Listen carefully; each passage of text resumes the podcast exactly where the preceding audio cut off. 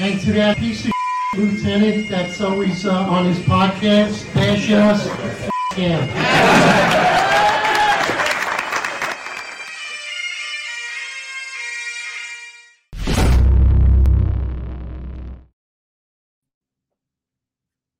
All right, everybody. Eric Dym, your most complaint cop, NYPD. This is the finest unfiltered. Here we have the 265 Police Live Series. Along with me is John McCary, the founder and co-host of the podcast. I think this is going to be a great. Uh, this is a great podcast, great episode. Of course, we're talking about complaints against the NYPD. The, the complaints have spiked 50% in 2023, the highest total in the decade.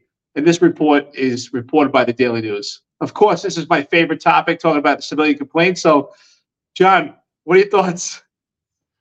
I mean, you know, it, it, you know, it seems alarming when you read the title. Complaints are a spike against cops, fifty percent in 2023.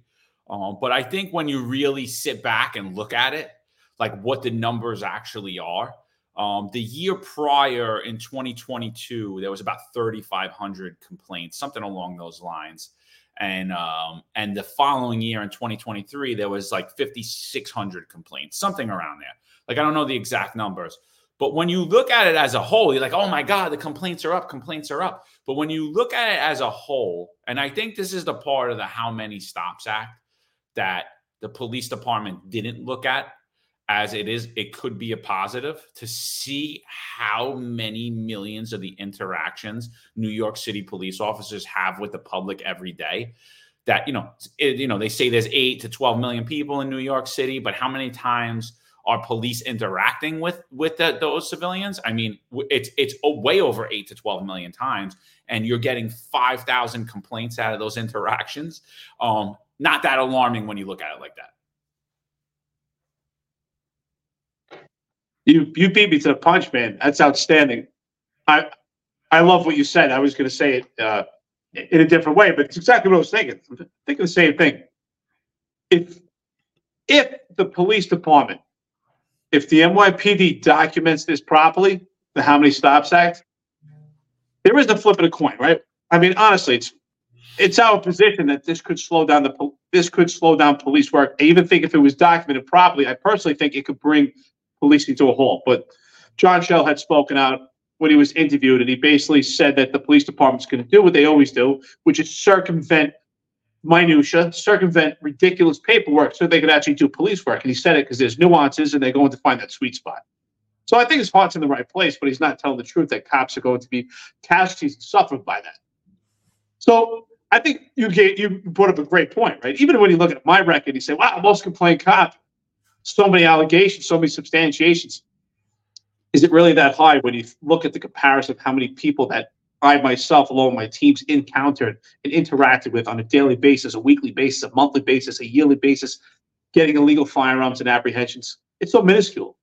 But that's why this title was was that title zinged in that manner to get everyone's attention because immediately, without knowledge, and if we don't examine it in the perspective analysis that we're given right now, it's alarming. It sounds like it is, but ultimately, it means nothing.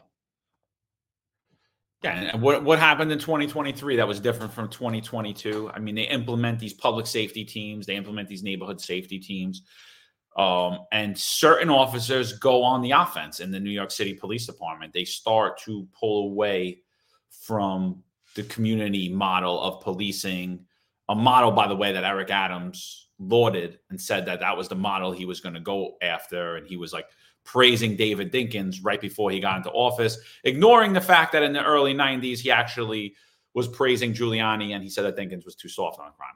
But we'll we'll get away from that. So he said he was going to bring down crime, but he was also going to implement the David Dinkins model of community safety policing. So just more gibberish from Eric Adams. But John Chell, Kaz Daughtry, uh, who was a detective at the time for most of 2023, they implement these. Oh, and this the CRT, the community response team, they implement that. So they're doing proactive police work. What happens when you do proactive police work? Like Eric often says, the byproduct of that is you will you will receive complaints. I think what this title shows. So, so for most people, this title is meant to be misleading to get the idea in your head that the police department is acting with malice. And that's quite the opposite. What it does reveal is what Adams is not telling the public is that the police department on a whole, even in a diminished police department is right now, is doing intrusive police work. Because again, just as you said, and mirror what we always say, civilian complaints are a byproduct, a byproduct of intrusive police work. And what Adams is not telling the public is that in order to keep crime down, which he claims crime is down, but it also actually reflects what we we've been saying on this podcast that crime is actually up. Because if it wasn't up, the cops wouldn't have to do intrusive police work and ultimately mirror the result of an increased amount of complaints. So let John, let's get into when cops are doing intrusive police work, and they're definitely doing more intrusive police work now with the CRT team. We know it because of vehicle pursuits. We know because Michael Kemper talks about the intrusive police work that's going on the subway when they're addressing broken windows in the subway to make these apprehensions. So let's go into some of the factors that you and I believe increase the amount of complaints. Yeah, so let's let's just go back. They're saying that this is the highest amount of complaints in a decade. So go back to 2012, you have around the same number, right? 5,000. But I actually think those are more organic complaints in 2012 because we're doing proactive police work and we do not have the policy in place that the NYPD currently has in place now. And what that is is basically what I'm going to say is when you look at that 5,000 number, when you look at that 5,500 number of complaints that the NYPD got in 2023, and now you break that down because the critics of this show are going to be like, whoa, whoa, whoa, that's 5,000 people that said that the police department did something wrong. And I'm going to say, whoa, whoa, whoa, no, it's not. How many times, how many of those complaints do you, if you had to guesstimate, because now we have a system in place threat resistance injury report that every time force is used we document that right? We put it on a threat and resistance injury report. We notify iab iab forwards that to ccrb guess what? Ccrb right? Ccrb takes the case right so what happens there's a ccr complete complaint generated did that person complain to the nypd no so that's one factor that i think is a huge factor is though is us self-reporting CCRBs by doing proactive police work in in scenarios where force is required to be used. Eric, if you had a guess, how many would you say out of that 5500? Just a guess off top of your head. We didn't look at these numbers in depth. What what would you think is is, is like it, it, could be between 10 20% of you know of of the overall 5500 that are self-reported based just on solely on tri reports? Honestly, I would say at least half. I would say at least half are based on self-initiated cases because of tri report, tri reports.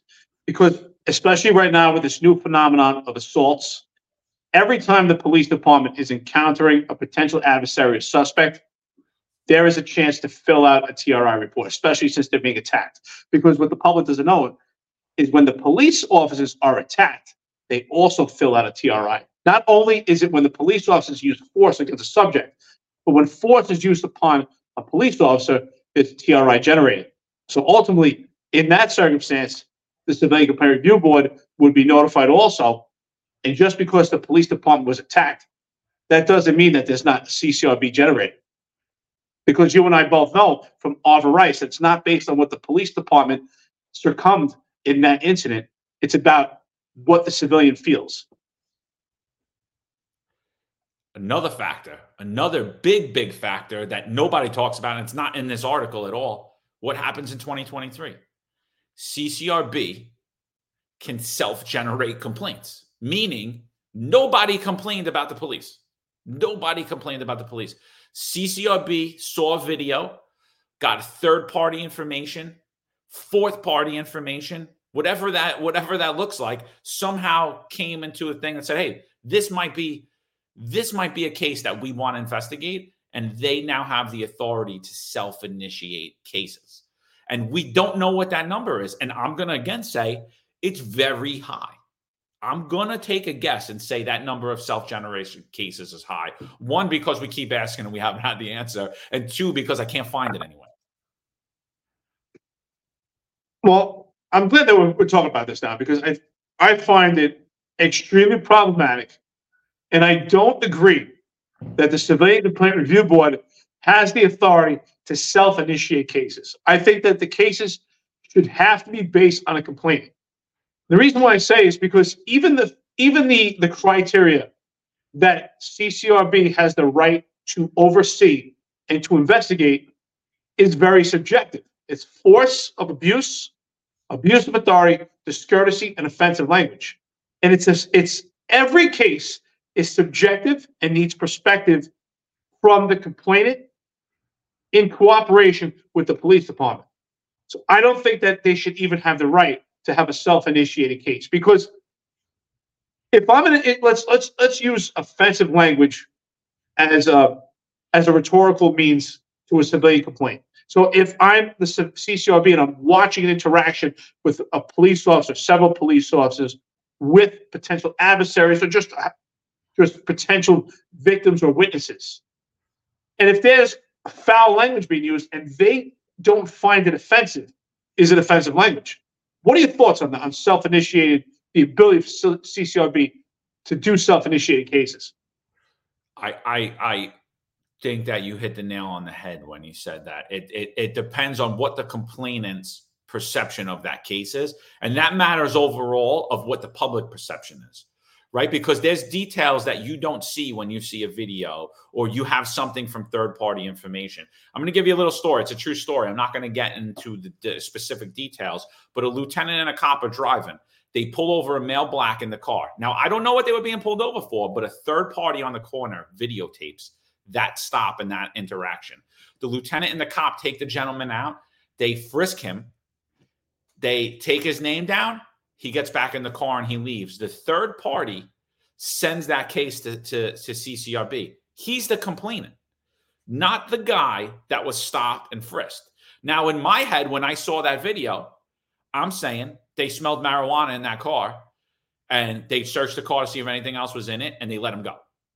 They he I and I believe that that male was sm- smoking marijuana. What the uh, CCRB tracks down that male that was driving the car through the third party information. They get a hold of the plate. The plate, you know, the plate comes back to the guy. They they get a hold of the person that was actually stopped by the police. And his words were, "The police were doing their job. I got no problem with the police. I don't want to file a complaint with the police." The lieutenant and the cop both received charges for abuse of authority. That is a first of all, that is a fantastic case. Just the fact that that actually happened proves exactly what we're saying here, right? I, I, I think that's exactly it. His perspective of that encounter was that the police department did their job, they did it appropriately, and he was satisfied. So if he's not making a complaint, if he doesn't feel that there was offensive language or discouraging or that the police abused their authority, clearly there was no force involved, why are we proceeding with a complaint? It, it just it doesn't make any sense. So basically, if, if even though even though in his perspective of that encounter was appropriate, the civilian complaint review board still followed through. So ultimately, if there's administrative trial with those cops, that that motorist who should be the complainant, who's not, is not going to testify. So this is all based on third party information. And to convict someone, even at an administrative trial, based on the preponderance of evidence, when it comes to your civil service rights as an employee, I think it's just uh, that's an overreach, and I think that's an abuse of authority in itself. Yeah, and then go into let's talk about. There's another factor. There's a huge factor actually. There were 5,500 complaints in 2012, something around that. 10 years later, decade later, 2023, there's about 5,600 complaints. But there were so many less allegations in 2020 in, in uh, 2012. Now that we have all of these allegations, one that the CCRB is hot and heavy on, which is the profiling allegation, which we said is a ridiculous allegation based off of feeling but there's so many other things. Body camera. There's a million CCRB and uh, shut off the body camera too early. Uh, didn't put the body camera on. Discourteous on the body camera. Right. All these different allegations popped up, and now going into 2024 with this How Many Stops Act, there's going to be several more allegations that Internal Affairs is going to come up with that they're going to report to CCRB. They'll all fall under abuse of authority or discourtesy or whatever it will, but there'll be things that CCRB will investigate based upon a, a new procedure that's put in place. And every time by the way, the NYPD is putting a procedure in place, you should automatically be thinking, well, what happens when I fail to do that? What what's my allegation when I fail to do that, or I get accused of failing to do that, or I get told I'm doing that improperly, and several out more allegations will arise out of each new policy the NYPD puts in place. So uh, when I, when I look at it as a whole like that, I'm like, it's really not that many allegations. It's, it's it's really not that many complaints. I think I think that this number is is so minuscule in comparison to what the police department actually does. And what people don't understand is these actual these complaints should, should actually be looked at through a different lens. And they should say, okay, who are these complaints coming from? And the cops that are getting these complaints, what's their role in the police department? If you're doing public safety work, if you're doing neighborhood safety teams or conditions, uh, I hear they have new conditions teams, things like that. So you're doing intrusive police work, which means that your police work is self-initiated. You're not working off the, off 911. You're investigating potential robbery patterns in your area, conditions that affect your particular precinct or where you're working. And you're also watching people for behavioral indicators that mimic someone is casing someone or who's going to have a firearm. So you're constantly encountering people, you're having stops, encounters. The byproduct is going to be complaints. Now, if you're someone who's on patrol and you're answering the radio, you might have some complaints, yes, if you happen to be an active guy. But if you're someone that is just out there do in in a, a presence, a, a presence type of role. Maybe you you work fixed post or you stand in transit, but you're not actually interacting with the public. Very little, and the times that you do, that generates a civilian complaint. Now that's something questionable. Here's someone not doing intrusive police work and they're getting complaints. That's something that should be looked at. But someone who's doing intrusive police work and is getting complaints from violent perpetrators, and yet that's heavily weighted, and you become the most complained cop, I will say this for the men and women that are out there right now, you know what? My hat is actually off to them. The fact that they're under the gun by body cameras, right to know act, all this legislation, and now with the How Many Stops Act, and they're still out there doing the job generating complaints. Thank God that we have men and women that are willing to do this. But there are a small percentage that is willing to do this, and that is not a lot of complaints at all. 5,000 complaints is nothing. And the, the men and women that have their boots on the ground who are getting the complaints, unless you're in that position I described, you have my full support. Yeah, and what's never looked at is that, right? Like the, the level of of police work that you're doing and what you're doing, right? And the complaints, like the complaints that are looked at as lesser complaints, shouldn't be the ones that are looked at as lesser complaints. You're pulling over a 60 year old woman and giving her an attitude, and she feels like she's going to waste her time now and file a complaint against you because you were rude, discourteous, you said this to her, or you know, basic interaction with a citizen at a job that you went to, you responded to a 911 call, something like that. I think those are the more egregious CCRBs and that need addressing more than, hey, I got this guy that's chasing guns every night and he locks up violent felons and he uses force when he does. Because guess what? If you're not using force, you're not going to get home to your family that night, and you're probably not going to live a long life or make it out of your career. Um, so th- that's one thing. And then again, it always falls back to we're gonna we're gonna make this to, about a race thing. We're gonna make this. We're gonna show that a predominantly minority police department that is ran by chocolate, as Eric Adams likes to say, that his administration is ran by chocolate. We're going to say that they're racist. And, you know, Edwin Raymond made the claim that, well, the system's racist. I don't believe that. I don't believe the system's racist. I believe that the police department is targeting crime and they're going after who is committing the crime. And regardless of what that makeup is, it doesn't matter. That does not prove or disprove anything. And and like again, that's not looked at. It's not looked at when a blonde-haired, blue-eyed lieutenant's running around the South Bronx and it's a 99% uh, black and brown community. And it, we're not looking at that fact. Well, look at all the people he stops are black. Well, it's like, yeah, everyone that lives in his neighborhood, where his geographic location, where he works, is black. So that would make sense as opposed to myself is everybody that I stop in, in my geographic uh, neighborhood is going to be a male. because guess what? That is who is committing the crime in my geographic area of employment. I mean, so we there's so many factors that they're not looking at here. And the other one that they're not looking at is the number of allegations. How many allegations are put on each one of these complaints by CCRB? How many more allegations are there now compared to 2012? We're not looking at any of that stuff.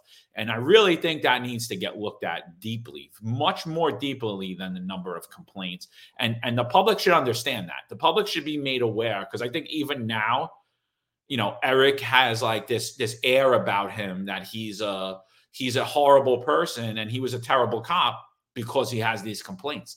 And you know, and then everyone that speaks to Eric's like, "Wow, I didn't know he, he's really a nice guy." And I'm like, "Yeah." I'm like, and guess what? He was really a good cop too. He just he just did his job. I mean, let, let's be honest. I mean, most of uh, most of my complaints, in particular, the complainants who are perpetrators, who are most of them are actually not just arrestees, they're inmates somewhere upstate. So they're imprisoned. They've had 50, 70 arrests, 25 felonies, 30 felonies. We're not talking about the old lady that you said. So the weight of these complaints should not have the same weight, exactly what you said, great point, by some old lady that you're encountering. You know, if you're abusive and you're you're showing your dominance over some old lady, you know what? You should get a complaint. I got a problem with those cops too. John, I know you do. But I have no problem, even with the CRT team who has attacked this podcast. We've actually shown great support. I have no problem with them getting complaints from some guy that has 25 felonies who's already shot six people.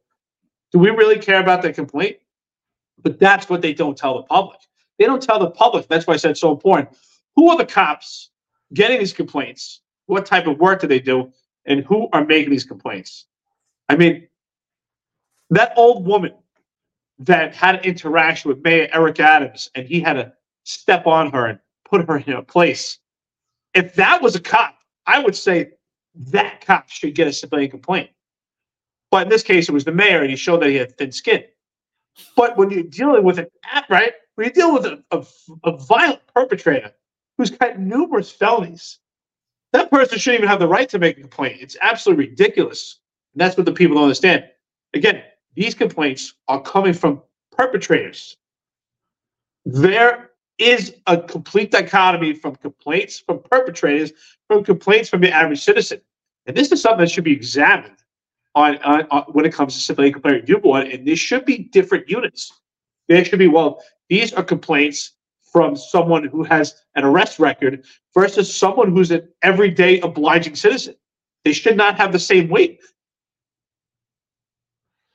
it's you know I you know and I, that's not to say you know that's not to say that because you have a criminal past that your complaint shouldn't be taken seriously. That's not what that's to say. But when you're actually involved in a crime or you have alleged to have been committing a crime and the police are proactively interacting with you because they are alleging that you would be part of a crime, it shouldn't be as heavily weighted as those CCRBs. And by the way, if Eric Adams was still a cop today, he would have no CCRBs from violent felons. He would have only the type of CCRBs that he had.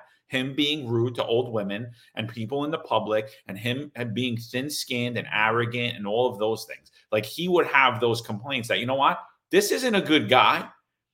And maybe I wouldn't really want my tax money going to somebody like this to police the streets in New York City. So if I had to take two careers and and like and put them together, I would 1000% say, do I want my money to employ Eric Adams to go out there in the police department to keep my family safe, to make sure that my children are safe in school, my wife is safe on her way to work, my mother's safe when she's walking to the store? I could take the subway and the bus in peace. Or do I want to my tax money to go and employ Eric Dym? I choose Eric Dym hands down every time. I don't even hire Eric Adams. I mean, I mean, it's it's a complete facade, and that's why I, I couldn't wait when I reached out to you before you and I got together doing this podcast. But when I when you had started this podcast by yourself, and I reached out to you, and I was still on the job, and I said, I can't wait to speak out. I mean, because you know they created this facade that for the people that didn't know me, that I was I was some kind of monster, and rightfully so. If you're the public and you don't know me, and you don't and you don't understand the inner linings of police work, you're thinking, wow, this guy has 200 some odd complaints or allegations, and he's he. I mean, he's just a menace to the public. That's what you would think. But what they hmm. didn't tell the public is that he runs a special operations team and he's out there getting violent perpetrators in the South Bronx. And he's getting perpetrators that have already shot people. They're in possession of firearms. They're doing casework. They're finding out that they're they're part of a, a ring, a gang that's facilitating crime where they shot kids, five-year-old kids. And they're out there pursuing these perpetrators to bring them to custody. And it's those interactions that led to complaints. It wasn't, well, we saw this perpetrator that had a past. And because he had a past, we then picked on him and had an interaction. I believe, I always say it, I believe if you have a past, you deserve a second chance. That's the whole point of serving time. It's, that's supposed to be your rehabilitation. But if you just shot someone and we got information that you're in possession of a firearm and you're going to shoot someone else, and we stop you and encounter you, well, it's a it, it's highly likely that that's going to be a physical confrontation, and there's going to be some cursing involved because our lives are on the line, and we want to go home, unlike what's happening to the cops right now. And that generates a civilian complaint. That's what they don't tell the public. It's a complete mirage and a facade, and that's why I own the most complaint cop, and I wear it as a moniker because it's completely laughable, and it's just it, it just shows how ridiculous this is. I mean still there are reporters, there's people that are scared to talk to me because I still have that image of the most complained cop. But we will make a seismic shift and change that. And we, we will have the public understand how ridiculous this, this is. And the good cops out there, just like how we interviewed uh, retired NYP detective Ralph Friedman, the most decorated detective ever, he understood it because he knows what it takes and he knows it's a byproduct of good police work.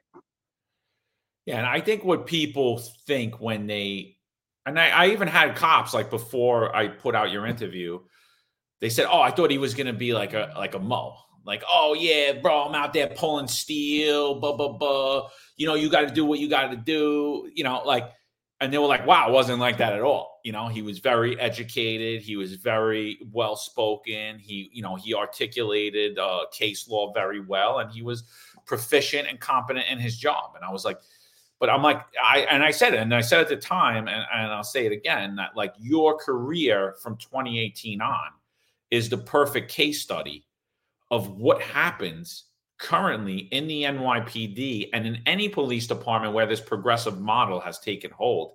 And what will happen if you go out there and proactively police like we were trained to do, like we did for the most part of our career? Because I'm not going to lie, I stepped back on under de Blasio. I was like, I'm not doing this anymore. You know, I, am out here every night playing a deadly game, and eh, I'm the only one with anything to lose. You know, and I got two kids at home. I got, you know, I got all these other responsibilities, and I don't see a clear path to victory here. And I don't even mm-hmm. see that you want me arresting anyone, or that anyone's going to, or or you want uh, the New York City Police Department to keep people safe. But you put all of that stuff aside, and you continue to do it, and you put yourself out there and said, No, I'm going to do it. Somebody has to do this. And you did your job and you did it the way you were trained and you did it legally and by law. And because you did that, you you were basically demonized and you're still till today in retirement and for the rest of your life until this until this is understood and properly understood by the public you will be demonized the rest of your life for doing what the New York City taxpayer pays and expects you to do, and what mm-hmm. people that call 911 expect the police to do when they arrive. That's a great point. And I love the fact when we bring up 2018, because I think 2018 was the climatic change when, when it came to CCRB that ultimately affected the cops. If I look rhetorically speaking, if I had gotten on the job earlier, and if I retired right before the start of 2018, there would not be an article as the most complained cop. And I don't mean to sound conceited, but I just want to make a comparison here. I think there might be an article in celebration of my career and say, here's a one of the most decorated cops or decorated leaders of the NYPD. And I think I would have been looked at as a hero. And I'm not asking to be a hero. I mean, all the awards that I've ever gotten, I threw them in the garbage because my, and it's not an insult to the people that gave me the award. It's because I always said it, it for me, it's here. And I don't need to carry things. I'm more of a minimalist. And so for me, it's in my heart, it's in my mind. But it's when you look, it, for me, it was like a complete, it, it was almost like like they put a fence and I jumped over the fence. And in 2018 on, my career completely changed. And I went from hero, as the cliche sounds, to zero. And yet I was that guy. I thought, well, someone has to do it. Mean, you and I talked about this. And I felt I had to do it. But I I believed, I really did in my heart. And that's what I'm trying to tell the guys that are out there now. I believed in my heart that the public would know, even the media and the police department, they would say, This guy knows case law. He's out there, he's out there with a good heart and a good mind, trying to get bad guys off the street. We can't hurt this guy because this guy is actually cares about the public. I didn't realize that I was actually becoming a casualty of progressive politics and this woke leadership. And I was being sold out by the job and the unions. And that's why I'm I'm so expressive when it comes to civilian complaint review board and the correlation with the discipline matrix, because I want to help the men and women that are out there right, right now.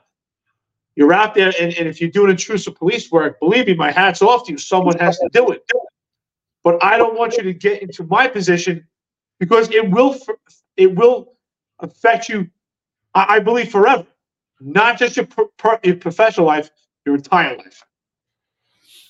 Yeah, your commitment, your commitment to the job and to the mission at hand and to what you believe the, the police department wanted you to do really led you astray. You were put on this board, on this game board, right? And you played the game the way that they told you to play it. And you were like, you didn't worry about yourself and you didn't worry about your future and your career and even your life and all that. And you went on that chessboard and you played the game the way it was set up for you, and that's what happened to you by putting your faith and you and you, no, these things are going to work. But like, what do what do the unions in the NYPD tell you? Right? They all tell you, don't do this job.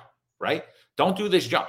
If you're a cop, what do they tell you? Call your sergeant. If you're a sergeant, what do they tell you? Don't do anything. Call your lieutenant. If you're a lieutenant, what do they do? Call the captain. If you're a captain, what do they tell you? Call the inspector. Call the chief put it on the borough. Do this. If you're on the borough, what do they tell you? Call operations, put it on operations, right? Everything is a CYA because the entire job, the entire system of policing in the NYPD is set up for you to fail.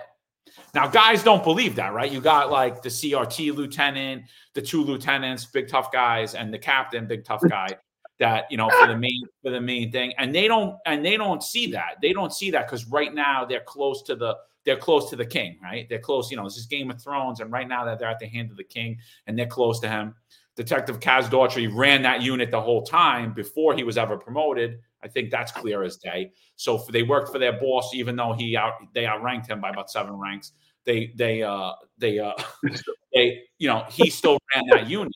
But because they're close to the hand of the king and they're there, they feel that everything that we're saying now is not accurate even though their guys are going down to CCRB every day, even though their guys are going down to IB every day, even though they will not make a 20 year career like Eric Dym did. You're not going to make a 20 year career. You're definitely not going to make a 20 year career like Ralph Friedman did. You're 100% not even going to make it like Eric Dym did. You're not getting there. You will be shelved. You will either be shelved hmm. or your career or your freedom or your life will be a casualty because because not because you're a bad cop and not because you're a bad guy, but because you trusted, you trusted the messaging and you trusted this management and you trusted this progressive system that you played in. It's not anything. And and honestly, you're the people that we want on the job. Like the guys, that's who you want. You want the guys that are like, I'm I don't care. I'm gonna go out. I'm gonna that building's burning, it's running. I'm I'm running into it. That mm-hmm. that guy shooting at everybody, everybody's running this way. I'm going that way. So you're the perfect model of the police officers that we want. However, to not see the flaws in the system or to even defend it is insane. Uh, you are spot on. Everything you said is absolutely spot on, a thousand percent. I like John said, I agree with everything you just said. It's spot on, absolutely. I, I would say this. I used to tell my cops this, and I understood that it was almost like paying a tax, right? You're in plain clothes, you have you have steady days off, you get first pick at the overtime you have there are amenities that you get because you're doing the intrusive police work. You're part of that small percentage.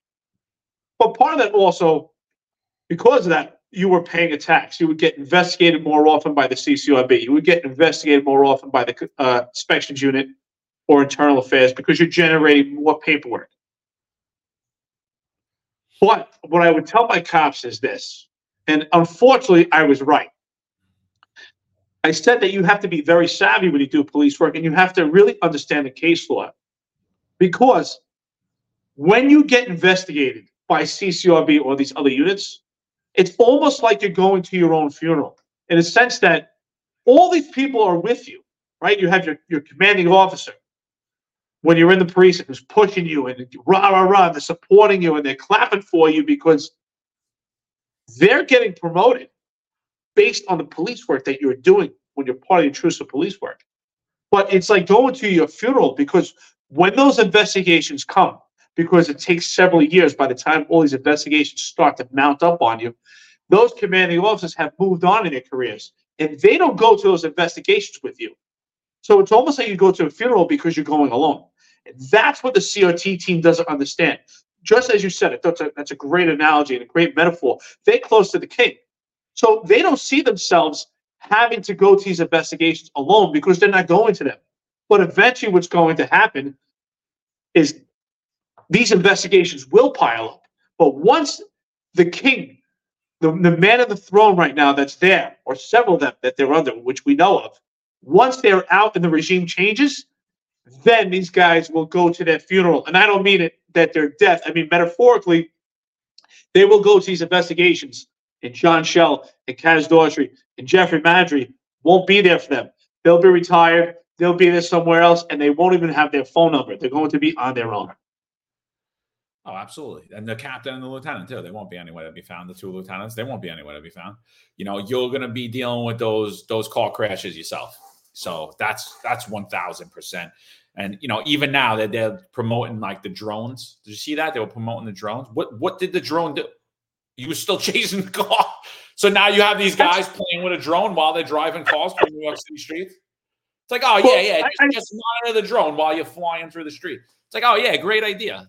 How about? But I did, but I, but but but to say one thing though, I did like the other model that they were doing, and I thought that was the good model. If they could not, if they could not be involved in that pursuit, if it's not insane, and then just go get that car and track that car down and, and just impound the car and then and then deal with it later, lock the people up later. I think that that's that was the model that we had, and that was the model that should be in place. That's the that's the safer model for public safety. All right, you just lost your car, guy. You coming in? All right, now yeah, you, you want your car back? Yeah, come sit with our detectives and let us know who was driving your car. Oh, you don't know? Okay, you're not getting your car back. You know, it. I agree it's smart policing. It's smart policing. It's precision policing, and it's using your tools and your resources. But I put on Twitter. This is my question. What do you think about this, John? And if I'm if I'm wrong, if I shouldn't be thinking in this way, it's such a great tool, yes. But is that tool going? If it's such a great tool, is it going to be available to all uniformed cops, or is it just available to CRT? It's definitely only going to be available to CRT. I, I think. I, I first of all, I don't think the money's there for it. I know they're on the cheaper end, but now, where are these guys carrying this now? You got everything that you're required to carry, which, by the way, you can't put on because even even the equipment they give you is impossible to carry. Never mind follow the procedure that they give you. But what are you going to do now? You're going to oh, we're going to give you another leg bag. Wait for your drone, so you could just throw your drone up. And you know, and uh, I saw Alamo put something out too and he said these drones last at most, and, and then this is like on the high end drone, 45 minutes. Most dro- drones have like a four minute like life rate. Like you throw it up, it lasts for four minutes, and that thing's coming down. you know. Uh, but like the higher end ones, 45 minutes. Um, how is that effective? It's going to have to be towards a specialized unit, you know. Um, but I just think it's crazy to even say, all right, yeah, hold on, I'm, I'm documenting this. You fly the drone. Who's driving the car? Who's driving the car? I'm just going on my knees. I'm like this, and then I, you know, I haven't eaten, so let me have my coffee first. It's ridiculous. Let, let me let me ask you this. Put my body camera on. Hold on, hold on, hold on. I forgot to put my body camera on. let me ask you this. Do you think this is a little far fetched? But is it possible that you and I have worked together? Oh, we have that third man in the car, right? Somebody has to monitor the body camera, someone has to monitor the dash cam, someone has to drive it, someone's going to monitor the drone. Is it possible we made that apprehension and we get a civilian complaint self-initiated from CCRB that we've used our authority to make that apprehension? I mean, but but that's the thing. Complaints are you like same thing when I say about suing. Everyone's gonna sue me. I'm like, you could sue a peanut butter and jelly sandwich. That's fine. You know, like so you could sue whatever the hell you want. You could file a complaint against whatever you want. You know, I mean, I, anytime you're doing police work, the complaint is always there, the threat. But I don't think like you were never scared of it. I was never scared of it. Most people on the job, you just don't think about the complaint because for the majority of our career, if it wasn't legitimate, you really had nothing to worry about. But now you're seeing like a targeted complaint, and that complaint, you know, the preponderance of evidence that's being used is set up against you because the, the, the end goal is to find you guilty. It's not to find the truth. It's not to say, all right, well, did, did this cop do this or didn't he do it? No, it's to like, oh, maybe you know what? He didn't do that, but he didn't shave. He didn't do this. He didn't do that. He didn't do this. He didn't do that. And it brings up all these other things into question. And basically, you're not walk, walking away unscarred, even though you didn't even do what you were complained about. Absolutely perfect. You're, absolutely right. I, I actually, I, you know, I, I say it all the time. You could feel the difference. For any cops that are out there, if you're watching this podcast, please leave a comment on YouTube. And I'm curious if you if you can if you can agree or have any uh, commonalities and simulate with what I'm saying here. If you were on the job before 2018 and you had a civilian complaint, or if you had one after 2018, please tell me how you felt because I felt the investigation, the interview was completely different. It had changed immensely. Not only did the interview change, the the way that it was perceived by the union members that were there and also the attorneys had changed completely. Because before 2018 some of the ccrbs i had i remember being cool calm you know have lunch go to civilian complaint the attorneys would be laughing about it the union attorneys would be laughing about it. This complaint is a joke. It's not going anywhere. You did great police work you know because you you know you, you you spoke about it for a minute, just gave a brief synopsis of what happened. Ah, this isn't going anywhere. This is absolutely ridiculous because it's exactly what you said. Because you can make a complaint against anybody. There doesn't have to be any substance to it. And that's what they don't tell the public. But after 2018, these interviews became like a crime scene, intense, where they ask you, uh, the questions were so detailed and they were engineered to get you into a misleading or intentional lie to get you terminated, it completely changed. It really changed the game and it felt different. And the attorney's response was completely different. And they felt it.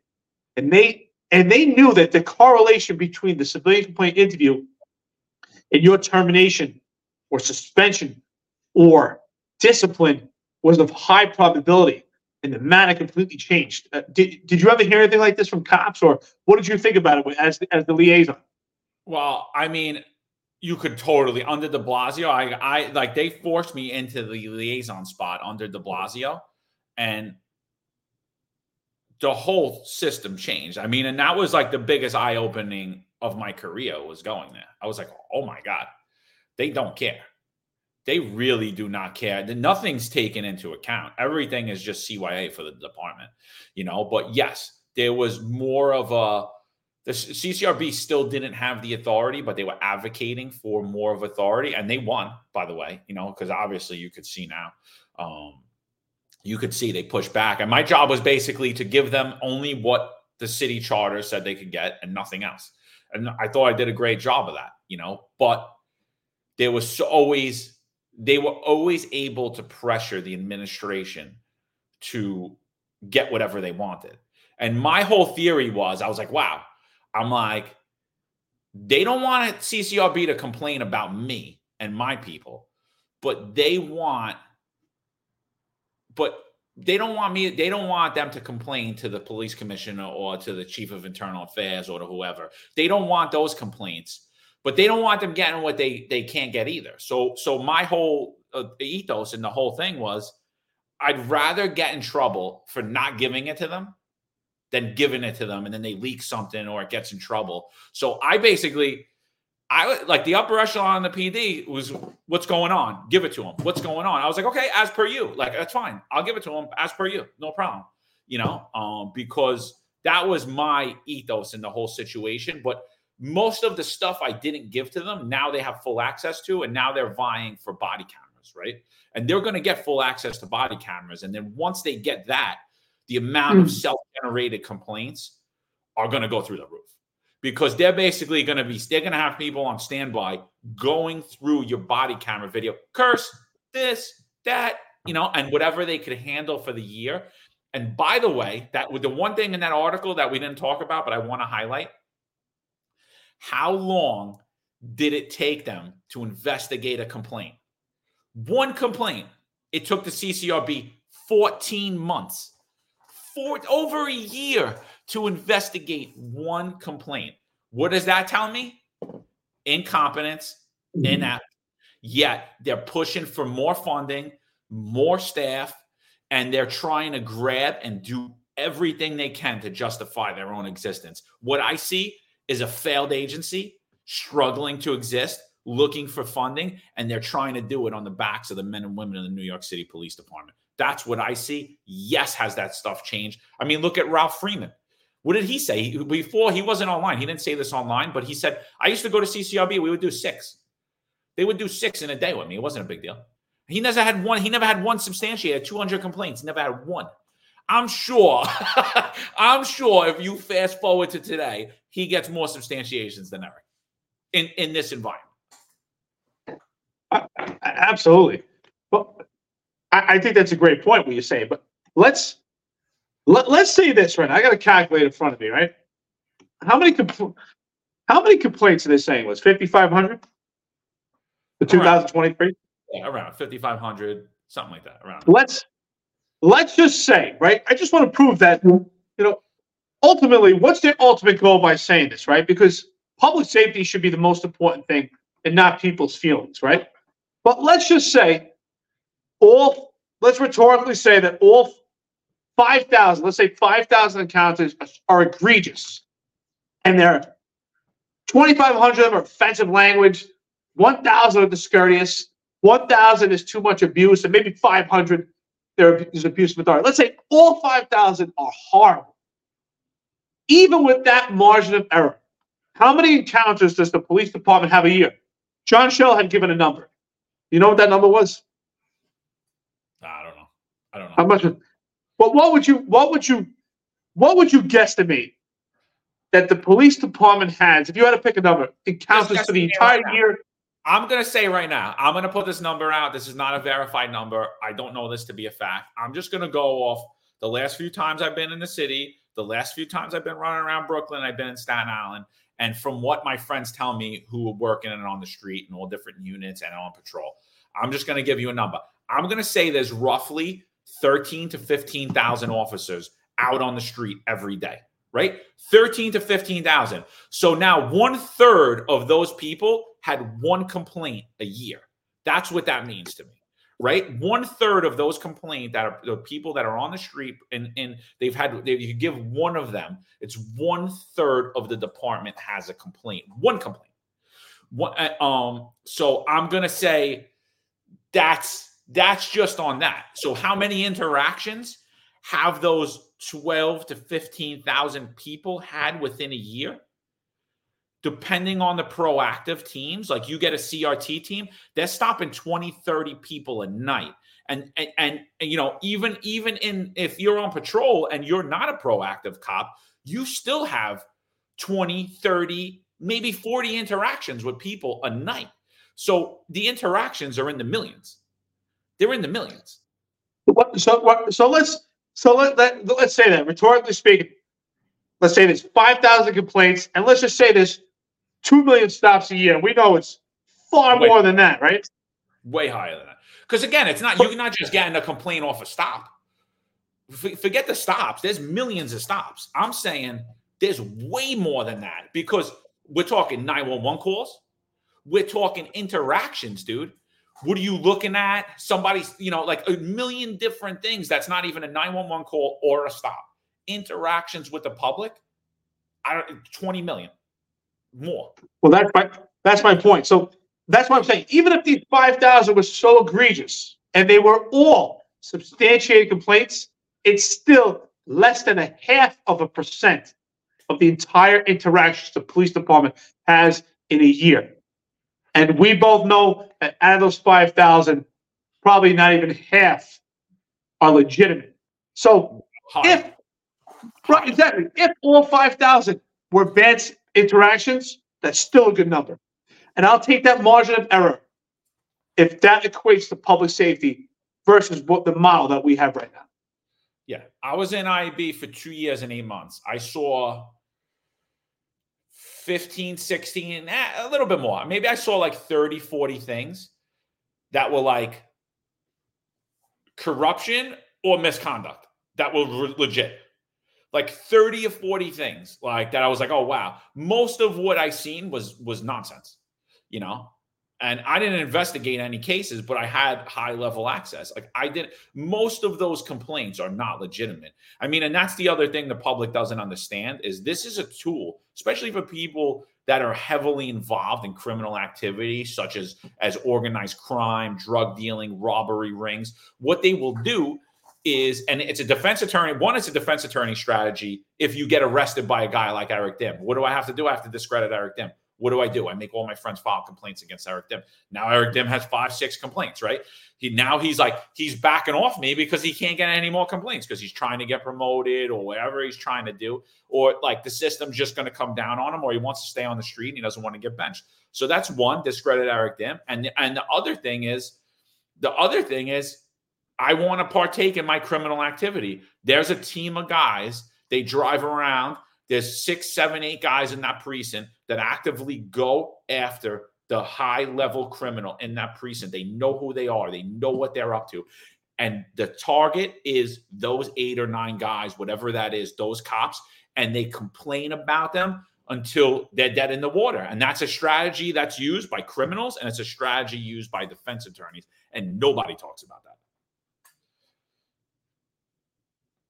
I love it. I used to talk about that all the time. You're absolutely right. I used to say that what's even better than surveillance is counter surveillance. The police department doing surveillance on the public. And I would say, yeah, our job, especially doing anti-crime, you know, we both did anti-crime with sergeants, lieutenants, was to know the adversaries, know the perpetrators, know your area of employment inside and out, know the family members. But did we know the adversaries as good as they knew us? Because the perpetrators knew us better than we knew them. Exactly that. Even in PSA seven, high level of violence, we had we had several teams of anti-crime teams, but even that, we had three anti-crime teams at one time. And at at the height of it, the max, I would have six guys to a team. So that's th- with three teams, that's 18 guys. And I had a crew suppression team with five guys. So at the height of it, when, when there was a, a, a higher amount of cops working, I would say the maximum amount of cops that I had doing intrusive police work. I had many assigned to me, but the actual ones doing intrusive police work were 25 to 30. But how many of them are actually working in one day because some have court and they have a day off? Probably three quarters. So maybe 20 on the street. So in an area like PSA 7, where you're working the confines of 4-0 and the 4-2 precinct with the highest the highest concentration of housing in the entire city, the confines of the 4-0, 20 cops in comparison to the amount of adversaries and perpetrators that, that were in that area with the with the, the violence and the and, and the crime was minuscule. It's nothing. So you're 100 percent right. They were doing counter surveillance. They knew the cars that we operated. They knew who we who we were. They knew the times that we worked. You would see the correlation between certain crimes happening in comparison to the times that we're working. So I say the best best surveillance is counter surveillance. Hundred percent. What about nine one one calls? How many how many times did you hear a nine one one call come over the radio and you're like, somebody just made us and they want us to leave here and go around the block or three blocks away? How many times a night you think you heard a nine one one call that you're like, this is bullshit? They're just trying to pull us off of somewhere that we that they don't want us. Oh, that was quite often. That's why. That's why I, I always taught my guys. It took an extreme amount of discipline to not chase the radio because it's uh, listen, it's in your blood, it's in your heart. When you're a cop and you're out there, and you hear certain things on the radio, you want to run to it.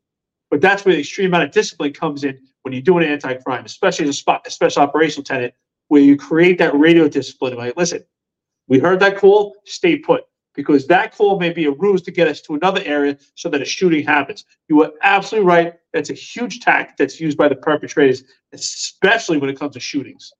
Absolutely. Yeah, get them out of here. Get them all out there. Send the 1013 over here. Cop calling for help. You're like, I know this is this is fake. I know it.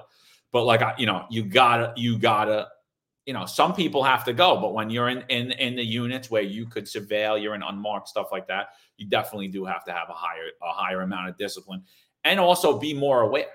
And I'm not knocking the patrol guys. I just think like I think uh, cops as a whole really have to be aware because there's just so many factors out there. I mean, I would listen to certain calls, like I could tell calls what they were. Like I, I don't know. I just I think I just got good at it. Like like there was one time I just had to test my theory that I was like there was a it, it came over like it came over like a, a bag somewhere or some shit, and I'm like, yeah, that's an IAB call, 100. I was like, IB made that call. Like, there's no way someone's going to say, oh, they saw a bag here in Tottenville. There's no terrorist attack. It's not see something or say something. It's not downtown, midtown Manhattan. Doesn't make any sense. Doesn't make any sense. Can't, like, uh, why would someone just call 911 about a bag in the middle of nowhere at a closed store? It's an IAB job. And 100% I was I was dead on, you know, that that's an integrity test. Um, and not to say that like whatever, you know, cops should get tested, but I'm just saying like calls or 911 calls, you have all of these factors. What's real? What's not real? And where should I be focusing my energy? I'm for especially if you're doing anti-crime public safety, more often than none, you're chasing a pattern, right? So if you respond to this nonsense, you're you didn't complete your mission that day, or maybe you got made and you're not going to make your mission that day, or you or you know people are going to see you for what you are, you know. So I mean, you have to be really like you should, you know, it's it's you know, I, I it really is the state of hypervigilance needed to be a cop. It's it's unbelievable. It really is. Uh, I I agree with you. Actually, you know, there came a time in my career. I think you know you build that that ear for the radio. We always say as a cop, you have an ear for the radio and you, John, you know it. A radio, uh, you get a, you hear a radio transmission. You're in the car, and somehow, I don't know it. You know what I'm talking about. Somehow, you go, that's legit. Or you listen to the radio. You know what? That's bullshit. That's a fake call, or you know, or it's just complete nonsense. Someone's calling 911 and, saying there's a gun involved just to get the cops there.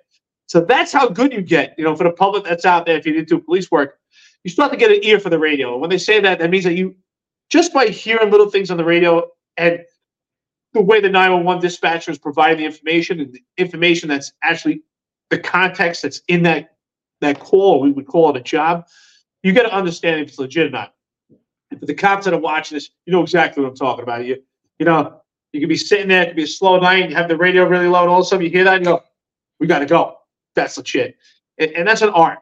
You know, over time you build that no one has it in the beginning, but you build that uh, over time, and you, your your mind and your heart connect with that radio, and you just have a good understanding. It just clicks right away. But it takes huge amount of discipline. You're absolutely right with that counter surveillance, and, and I definitely think that you know going back when we talked to CCRBs, I think CCRB ultimately is a tool to deteriorate from the police. It's a tool for the perps to continue to do what they're doing.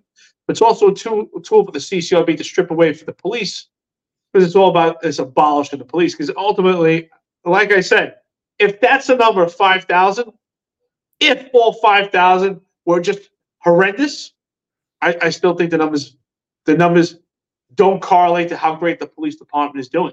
And I hate saying that because, you know, then Kaz Daughtry and these other weak upper management, you know, want to take credit for it, but that's not the case. It's because there's no matter what, there's brave men and women that want to do this job, bad leadership and no leadership. Just unfortunate that the bad leadership doesn't support that, but they're out there doing the job. Oh yeah, absolutely. And, you know, it's unbelievable. Yeah, that, that's why I laugh when they're like, "Oh, you're attacking the men and women." Like, no, I'm not. No, Eric isn't. We're not attacking the men and women of the police department. Absolutely not. If anything, we're the biggest supporters of the men and women in the police department. We talk about the psychology, the mentality, the trials and tribulations they face. You choose to put the blinders on and say, Yes, boss, you're doing a great job, and everything you told me is going to work. Right? Like that's the difference of this podcast. And just because this administration is inept does not mean that it, it will have a trickle down effect in years to come. But as of right now, there are great cops out there. There are great men and women doing police work because if there wasn't, New York City would be an abandoned hellhole right? It's a miracle every day that with all the pressure they're on there, there's not so much more horrible things that are happening. All of the things that are put in place that are working against them, their own management working against them, their unions working against them, the mayor of the city of New York, the media, everyone working against them. And yet, I could go to Manhattan today. Everyone's like, oh, I don't go to Manhattan. It's crazy. I'm like, it's really not that bad, dude. Like, just be smart. If you're older, if you're a woman, don't be by yourself. You know, don't hang out late at night or super early in the morning. Just be smart. I mean, New York was always a pretty dangerous place. Uh, unfortunately, it got very safe at one time, and people got used to that and thought, hey, this is New York City. This is great. I'm from Ohio. We don't even need cops here.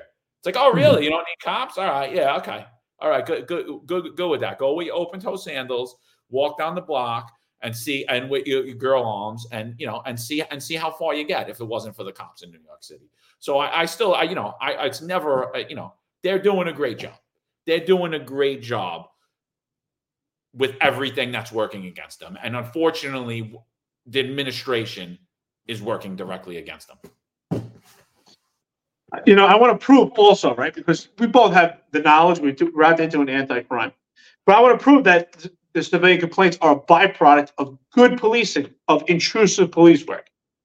So, John, rhetorically speaking, let's say you're sitting on a panel and you're and you're you're the chief of the detective bureau. You're sitting on the panel. You're actually sitting there for interviews, and you need detectives in your squad and you have a cop, you have a cop, you're looking at his resume, right? Well, his uh his jacket. The cop comes in with his suit on. He's got 10 years on the job, 200 some odd arrests. He's been in, in anti crime in two different precincts. He's also been in narcotics. And now he wants to go to the detective squad. He's got all these arrests. He's in two separate anti-crime units. And he has zero civilian complaints. What comes to mind? What do you think? Let's be honest. He's got 200 some odd arrests in two separate anti-crime teams and narcotics and has zero complaints. What are you thinking? It, it, like again, it doesn't really matter whether he has none or he has 50. It matters what they are it matters where he works, and it matters what arrests were being made. Right? Now, if you're telling me the guy's an anti crime, I don't believe that he's doing getting arrests off the radio. I'm going to assume that they're pickup arrests. So I'm not going to knock the guy because he doesn't have any complaints. And I'm not going to kill the guy because he does. Because let's face it, another thing that nobody talks about is when you work in a predominantly minority neighborhood, CCRBs are more relevant there. They're more prevalent. CCRB actually goes out into those communities, sets up booths. Here's how you file a complaint against cop. They're going to schools. They're going in high schools and saying, this is how you file a complaint against the police. That's not going on in, in neighborhoods that they consider white neighborhoods or rich neighborhoods. Like that's not going on in other parts of the city. That's not going on in the one, two, three precinct. But when I go there, it's so again, it's part of the culture. Same thing that's not happening. You know what else isn't happening in the one, two, three precinct? I'm not getting a lot of fake 911 calls. I'm not. Different culture, right? Different cultures, different things. When there's more of a criminal element in a precinct, they will work actively against the police department. So whether the guy has complaints or he doesn't, what matters is what kind of arrests he made. Were they pickup arrests? Because if they're pickup arrests, I'm going to say that's a kid that proactively police. It's not someone that just sits there and gets this thing. He has 200 collars. They're all proactive. Now, same guy, 200 collars, proactive. He has 10 CCRBs. All right, what are the CCRBs? Oh, he arrested this guy who filed 30 CCRBs and has a has a NYSID number that's this big. It's like, okay, oh, what, force? Okay, yeah, no, that check, that doesn't matter. This doesn't matter. Maybe the guy messed up one or two times, cursed word, this, that. Those are non issues for me. We're human. Guy, you're in. Hmm. You know, the thing I would look at is those are radio runs. Oh, those are all radio runs. Oh, this this this store owner said you told him to go fuck himself. Oh, this this uh this old lady you pulled over because you were doing traffic for for two years and you you reamed her out and she you know whatever or like or you were on a job and you got in dispute those are the things i would say all right you're not mature enough to be on it. I wouldn't i, I wouldn't I, I wouldn't weigh the complaints the number of anything on anything. The number matters none to me it matters what they are. I agree. I agree to a point in the sense that if I was on an interview panel and I, I was chief, it would it would raise. It, let me let's just go back and say this. It would raise a red flag to me. It would immediately. It would be questionable if I saw someone with ten years on the job and they had served in two different anti-crime units and nar- narcotics and busy commands. Again, I wouldn't. I wouldn't deflect and say, "Oh, well, I don't want this person." How could they have no complaints? But it would it would raise a red flag that I would ask some questions because just on the surface, without asking questions, the questions that go through my mind are how integral was this person part of the teams? How how did they play a role part of these teams? Were they never a point of contact? Did they not engage the public as much? Were they more of a, in a supportive role uh, on these teams? Or is it possible that we do have someone that got on one of these teams by the act of nepotism, as we've seen before, or you know, was friendly with someone and didn't belong on this team, and the other team members were carrying this person. So I'm not saying that it is uh, an immediate, but it does raise questions. And the reason why I say that is because getting complaints is expected. A byproduct of doing intrusive police work. It could be someone that just extremely had a silver tongue, just got very lucky, and not getting complaints, but I would find it odd that they didn't. If you had to get enough, would you be able to say, the guy in that position, you're on the panel, what would you expect uh, if you had a number in your head? Say, you know what, this is, I'm going to open his, I got his paperwork, I'm going to look at his jacket. What number would you expect to see? Just, just without even asking any questions. Number of what? Arrests or CCRBs? CCRBs. Again, I, I don't weigh numbers like that. I don't. I weigh in arrest. I do. In arrest, I can tell if you're if you're actively avoiding doing your job or not. But like, I'm not looking at. And I, I think again, I, I I knock the progressives all the time because they talk about the number of of uh, minorities that are stopped, right? And I'm like, that number doesn't tell you anything. That number is nonsense. It's like, what, what were they stopped for? Who was it that stopped it? Who stopped them? So I wouldn't weigh it heavily at all. And just to and just to back up with you, now I'm going to say another thing that's not going to that's not going to go over well with the the majority of the upper echelon of the NYPD. That guy that you talked about, right? He had zero CCRBs, and maybe he isn't the team lead. He's just on the team, and he takes collars, right? The other guy's feeding him boom, boom, boom, boom, boom. He just takes collars. I'll take that and that kid in the squad every day over an 18 month rookie that his daddy or his girl was somebody. I because you know what that kid still did his job. Maybe he's not the team lead, you know, uh, but we don't see that in detective squads. We don't see that the kid that's out there policing. You actually see the exact opposite, Eric. What you're talking about is a pretend interview because you actually see the exact opposite If the guy has no CCRBs, he's going. If the guy has five, he's got to answer for all five of those. And and and yeah, kid, you know what? We just gotta wait for this one CCRB. Yeah, you know we like you. We could tell you're a sharp kid. You're a good kid. Just get 200 more collars and you'll be good. Just don't get any more CCRBs. All right. Oh, and don't ever go sick. By the way, it's like yeah, but you just took that girl, that really pretty girl. You just took her, and she has four collars, and she's been out six, seven times, and she's terrible. I've been on jobs with her, and she's completely awful you know, and and no, no, no, no, yeah, just do what you got to do, kid. Mm-hmm. Um, you know, so like it's real fantasy land. Like really, like what we're talking about here is like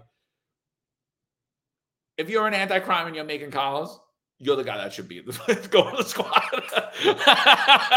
you know, I, and you I'm not, and of course, there's people that are better, and there's people that that are going to be, you know, that are going to be more apt to lead and people that are going to be more apt to make the knowledge. But the sitting down with someone and actually going through their day with them, tell me what you do. Tell me how you do. What patterns you evolved about. Tell me about your arrests, right? All of these things, you know, people are scared to go to interviews. And I'm like, what are you scared of? Don't be scared to go to an interview. You should know your stuff cold, bro. Like you should know your arrest cold. You should know what patterns are happening in your precinct cold. You should know all the perps in your precinct. There's nothing they could get you on. You're the expert there. They don't know this. They don't know half the things you should know when they're going to ask you questions. You know what I mean? You go to an interview, these guys are going to be like, all right, let's stop asking questions because he obviously knows more than we do. You know, like, and, and that's how it should be. You know what I mean? And you can tell right away just by speaking to someone they're if they're into it or they're not. I'm not going to hold someone because they have no CCRBs and I'm not going to hold someone because they have a million CCRBs. If they have a million CCRBs and it's always the same thing, that's a problem. that's a that's a problem. First of all, I want to say this might this might sound completely biased, but this interaction that we just had, so organic, is why I love this podcast. And what I want the public to know is that John and I don't prepare for what we're going to say. We talk about, hey, this is the topic we're going to speak about. Maybe these are some of the the criteria and sequence of events, but we don't prepare what we're going to say. This is an organic question that I asked John when it came to the interviews. And you answered exactly how I wanted. You played right into my hand. You answered it perfectly because that's exactly what I expect.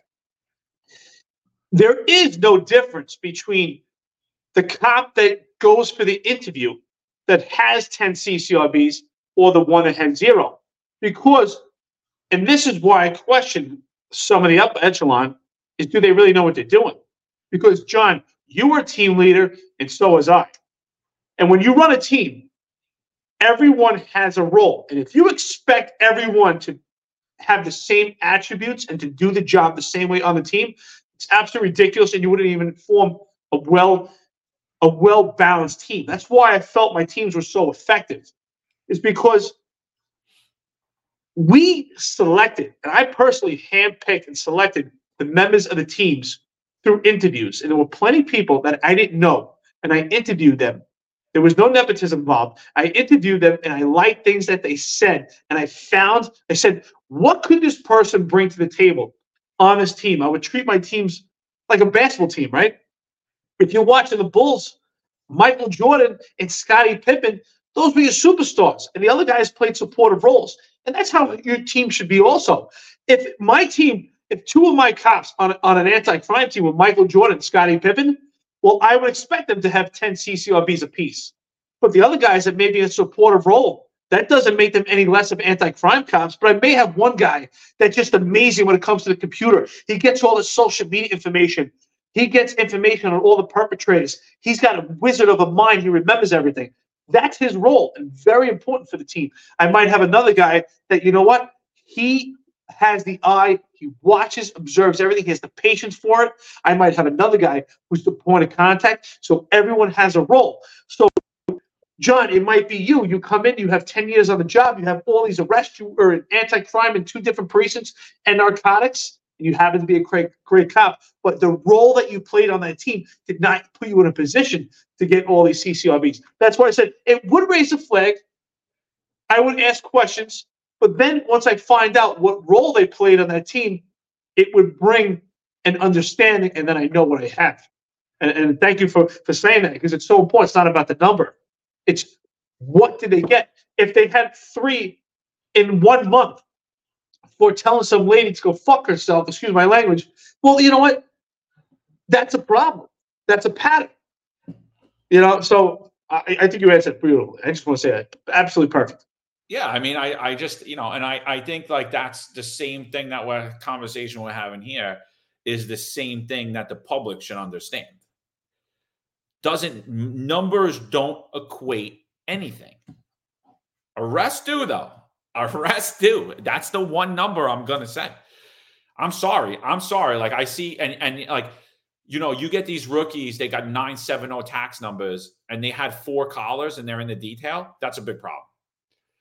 That's a big problem for me. I don't care about you. Like, you know, like there were guys I could think of now, and there were guys like that I wanted to get on my teams. And I always had the luxury of being able to hand pick people on my team. I always had that luxury.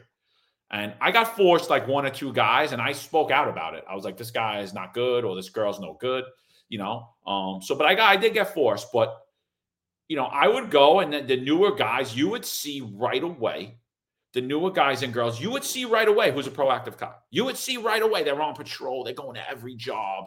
They're they're you know they're making collars. They're making pickup arrests in uniform in the car on their way to a job. You know, you see those guys, and I would mentor those guys. Like, listen, you guys are doing great work. Keep going. You know, when stuff opens up, I want to get you guys in. You guys should be in special operations. You guys should move around. You know, but unfortunately, what we're seeing is those guys are losing the motivation because they're not moving ahead. They're not moving ahead. And who's moving ahead? Oh, my daddy was this. My cousin was this. I know this guy. I changed Kaz's tire. Like ridiculous things. People are gunning to details and then moving up in the ranks, and we're losing. And what do you do? You kill the incentive.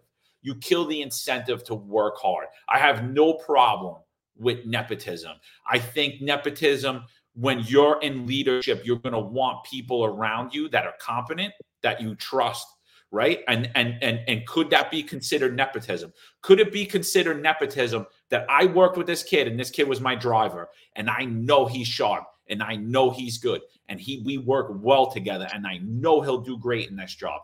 Yes, it could be. That is that is technically nepotism.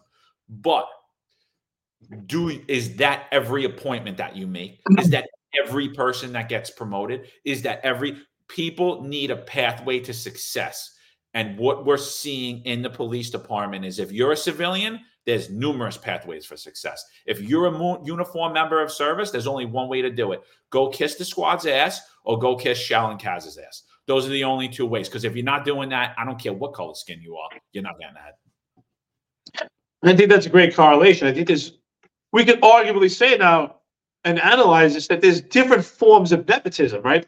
So if you're in a position, you're you're you're the former commissioner, let's just say, and your son gets on the job and he has 18 months, including the academy, which means he has zero experience, and he goes to the detective squad. Well, that's a style of nepotism based on a deity. But if, John, you're, you know, rhetorically speaking, you're the commanding officer of a precinct and you have someone who's an anti-crime. Let's just use a uh, rhetorical fake name, John Smith, and you get to know John Smith is a great worker. He are, he does great at court. He's always at work. You can rely on him. He's got great experience. He's making collars, and you take this person under your wing, and now you go to another command. You say, you know what, John Smith, come work for me. I'm going to put you on this anti-crime team here, and you'll go to the detective squad.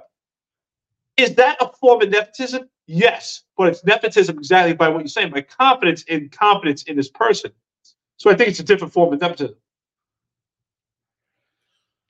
Uh, you got anything else on the CCRB? Uh, there was a lot of stuff I wanted to talk about on this podcast, but I think we we stayed on the, the CCRBs, and I'm glad we did. Um, you know, I'm glad we did. I think we should. I don't think we should go on all the other topics. Maybe we'll we'll save those for another podcast because it's a lot. Um, is there anything else in particular you want to bring up on this podcast. Is anything else about CCRB or any other topic? And then we could revolve around uh, the topics. I mean, for me, I definitely want to get into, and I don't know if you do. we could do another one. I I think we should talk about the 101 CO. Absolutely. I was. I, I, you read my mind, brother. Well, so let, us talk about it, right? So we know right now there was a rumor spread about an interaction Kaz Daughtry had with the commanding officer of the 101 precinct. Now, before we get into it, I just want to say this. We did not spread the rumor. The rumor was spread within the department and made its way to different social media outlets, including this podcast. Now, what's interesting about that is this is not the first rumor. And that's what I think is also problematic is that there have been several rumors that Kaz Daughtry has been the center of and the focus of that have not been in a good light, that have been negative. And let's be honest, most rumors are negative. Usually there's not a rumor like, oh, I heard John is just doing great. He's amazing. Usually rumors are something of a bad light, right? So, yeah. and we've heard a rumor that Kaz Daughtry was involved in, in, a car stop that didn't go well. We heard a rumor that uh, people didn't call attention. We heard a rumor that people have uh, are not allowed to watch this podcast and like it because you can get destroyed in your career. So let's. What do you think about that? And with this rumor. So this administration, by far, in my opinion, is the most thin-skinned administration I've ever seen. Completely made up of egotistical narcissists. And I'm not saying that based out of out of anything. I'm, ba- I'm, I'm out of out of the air or my opinion. I'm going to go back myself and Eric invited John Chell on this podcast. And immediately when we did so, there was a captain, two lieutenants, an agency attorney, numerous cops and detective under that lead that came exactly at that time onto that post, discrediting us, challenging us to fight, making up lies, slandering us. Now, if if it would have been a trickle effect, one guy comes on here, two guys, maybe even three guys, I would say you know what? It's just a basic criticism. I mean, me and Eric get beat up, I think 30, 50 to 40 times a day, you know, but what stood out to me there is I'm like, wow, they were actually sent to do this as part of their job while they're working, you know, running our names in computers. And I'm like, why would cops do that? Like, we're not bashing the NYPD. We're, t- we're, not, we're not even bashing the leadership. We're just giving our opinion on the progressive policy and legislation and their inept reaction to it and they're almost like a, a flag waving for it like yeah this is great. This is great you know? And like we're we're not talking about the men and women of the police department. So i found it very curious that all of these guys like i like i think it was like 10 or 12 at once come onto these posts and stay on them while at the same time we have the then assistant commissioner Kaz Daughtry talking about me and Eric at an awards ceremony.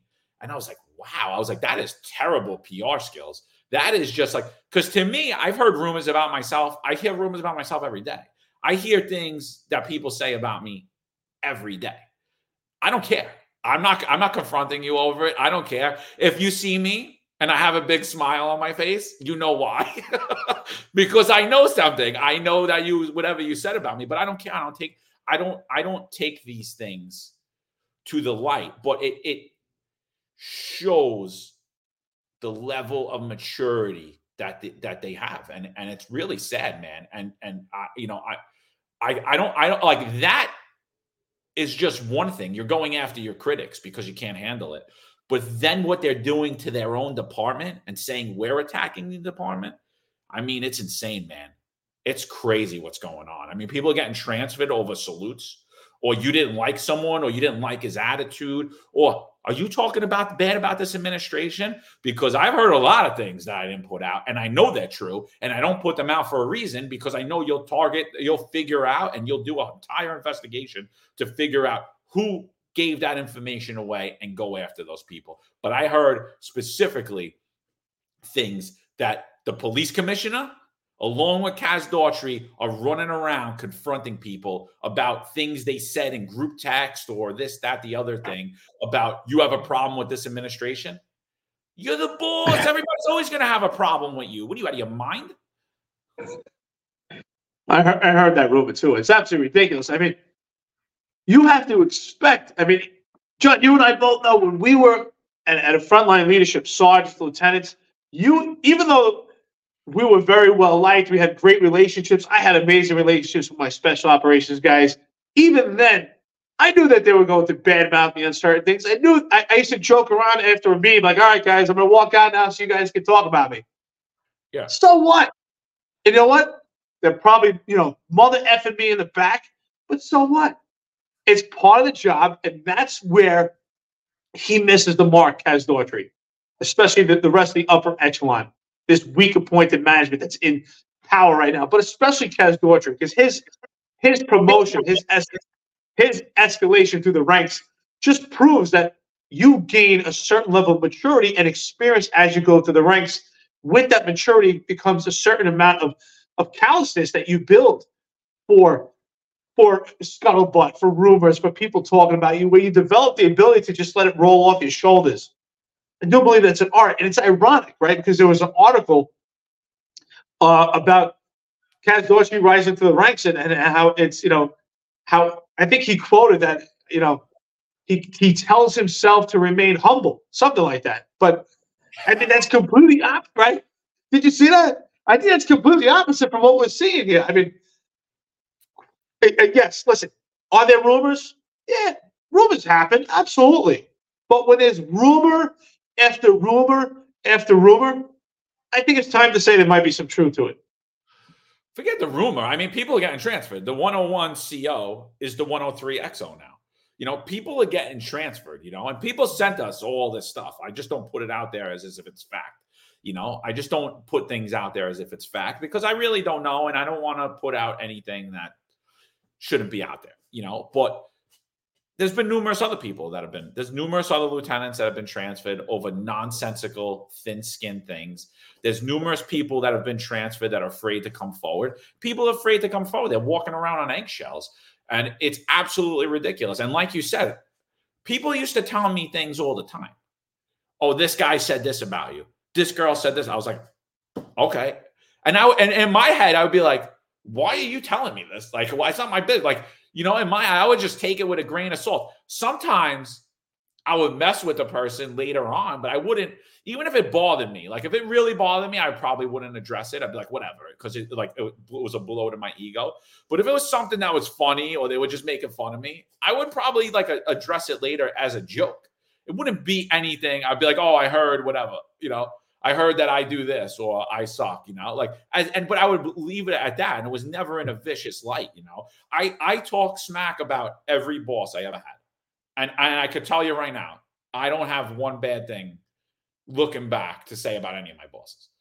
But like in, in, in, while we're together, while we're working together, we're together all the time. You know, there's a hmm. million people annoy you, the most the closer you are to them, the more you see them, little things people do annoy you.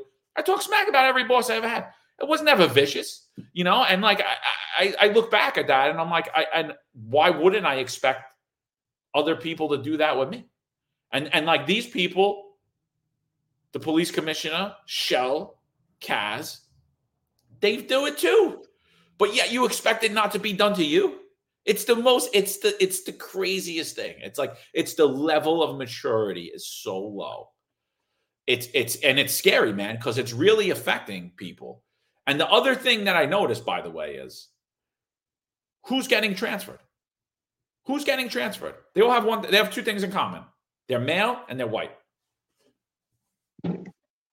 Pale faces, pale faces. You know, we see it time and time again. Who's getting attacked? The alpha white male. It's it's absolutely ridiculous. But like I said, rumor after rumor. Eventually, you have to say there's some truth to it. And, and you know, it, it's ironic. Like, like, I said, going back to it, that in the in, you know, I think it was the Post where he's quoted for saying that he has to tell himself to remain humble, and there's there's no sign of humility in this administration, especially with Kaz Daughtry and you can see it in his tweets and uh, and see it in his speech where he spoke about two retired lieutenants out of state talking about their crime plan. If you were humble in this position, you know, then you would let anybody say anything and just say, you know what?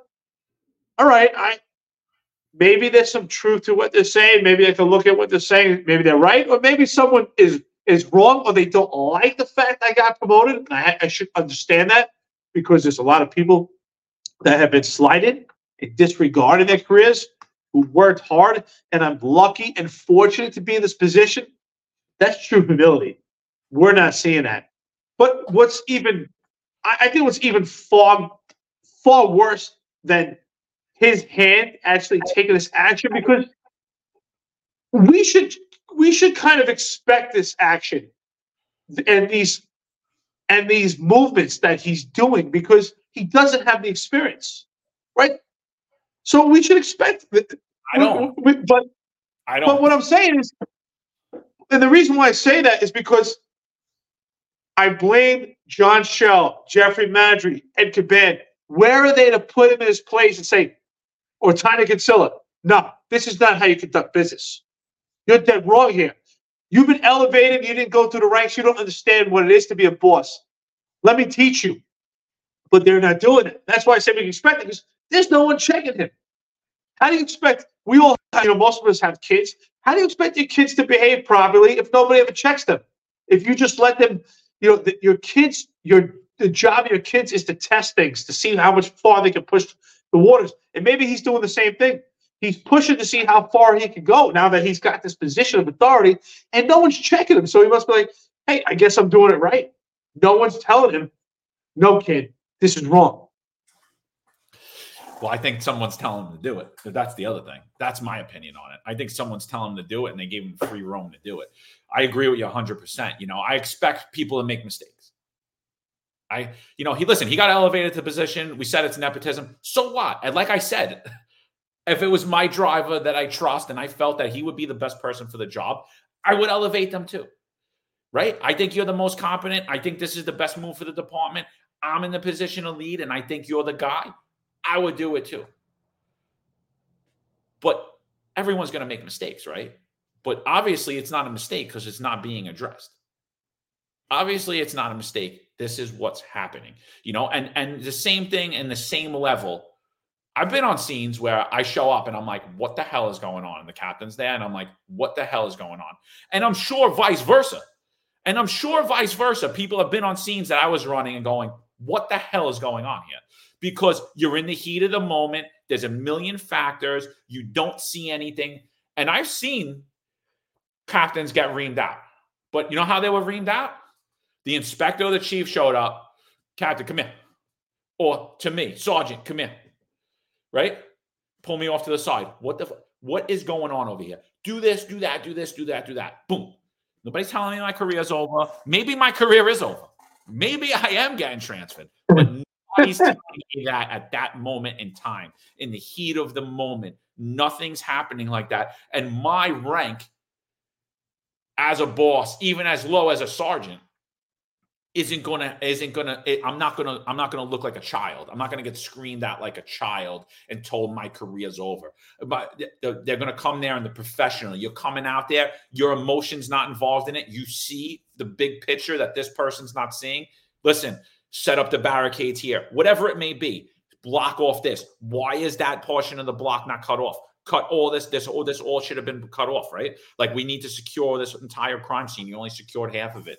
Like i'm not saying not that things aren't going to be nasty in the heat of the moment because they will right? Because your adrenaline's going but the maturity on how to address things that are wrong right? Because go talk to your cops like that as a sergeant. You're not going to make it long as a sergeant. And i'll tell you right now you guys you're going to be doing a lot more because they're not going to they're going to they're going to mess up every scene they can and the things that you don't see coming when you mess up, nobody's helping you.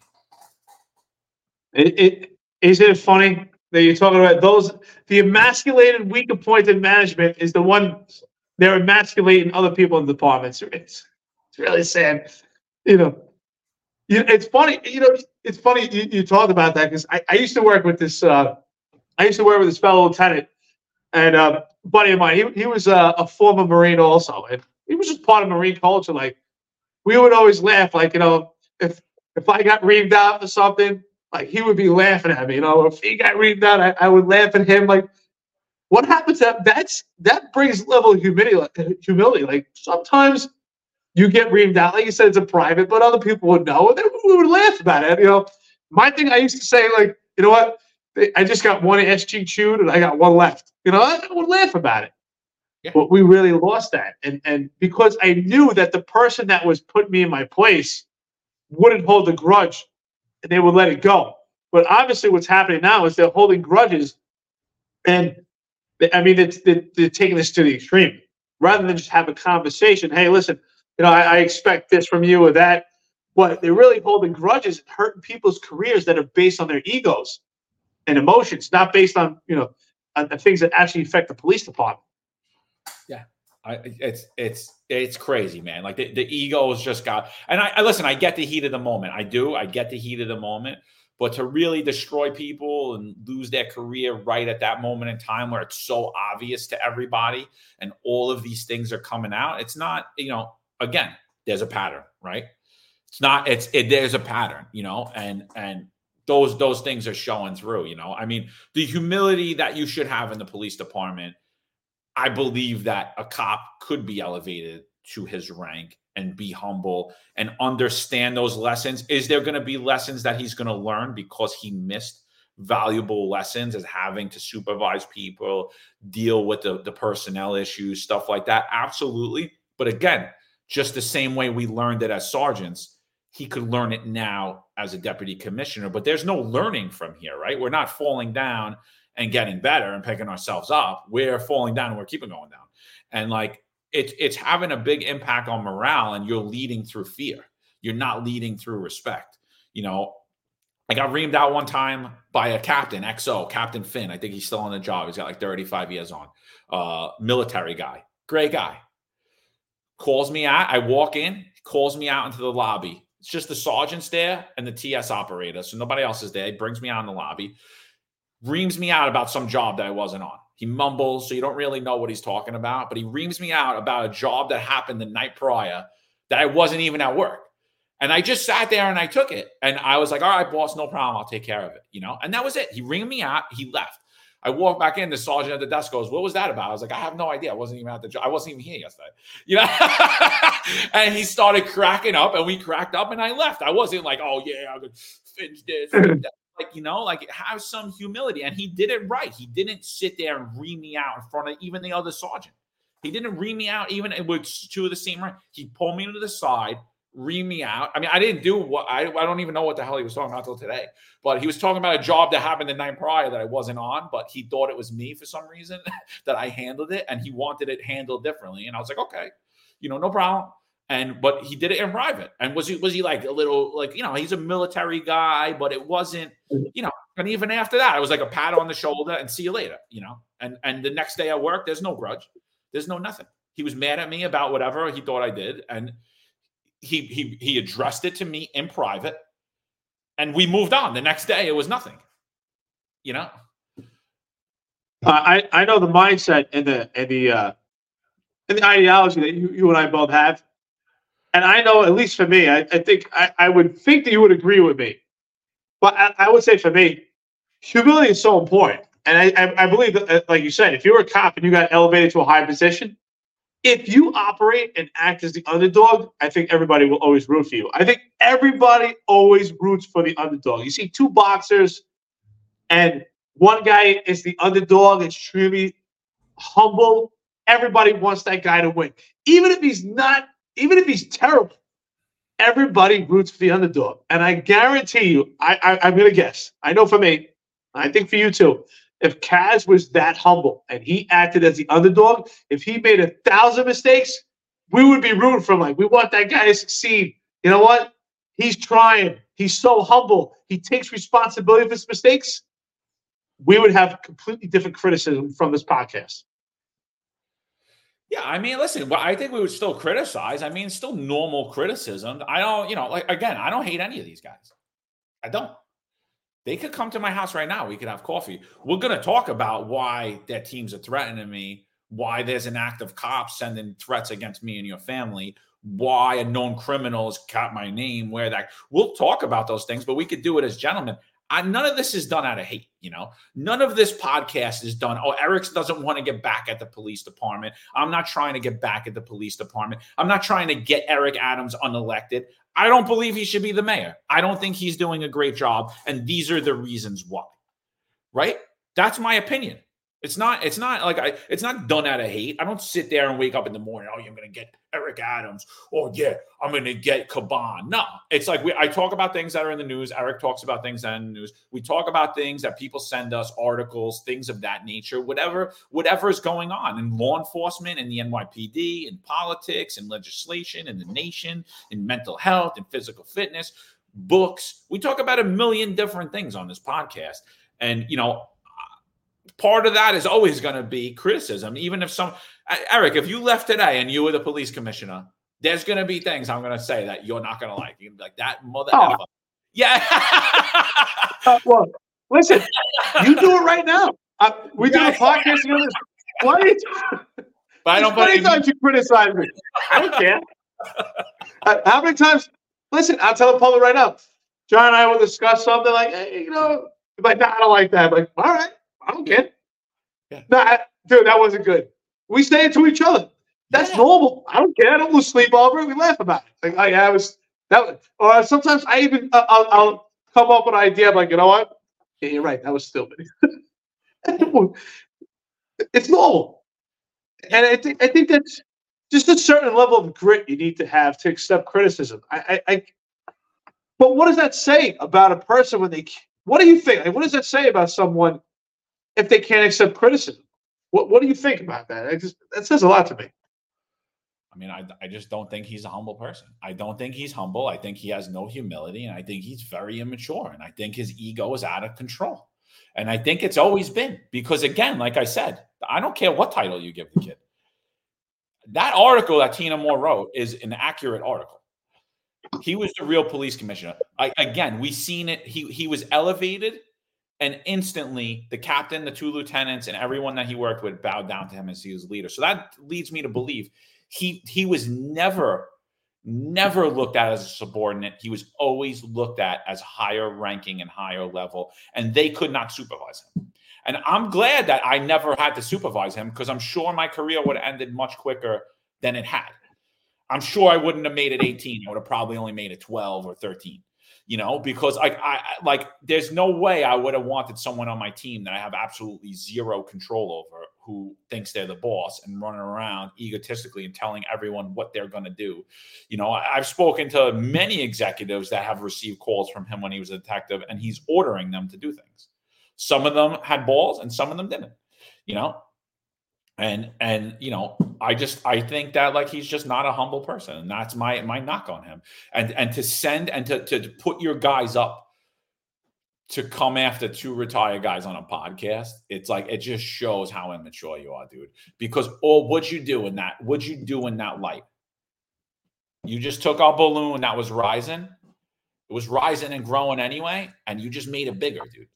Like so i should we should thank you for it but at the same time, I mm. mean, I feel bad about it. And I don't think, you know, like I said, I, I take those threats personal. I take everything personal, but there's no hate in my heart. And I could say the same thing for Eric.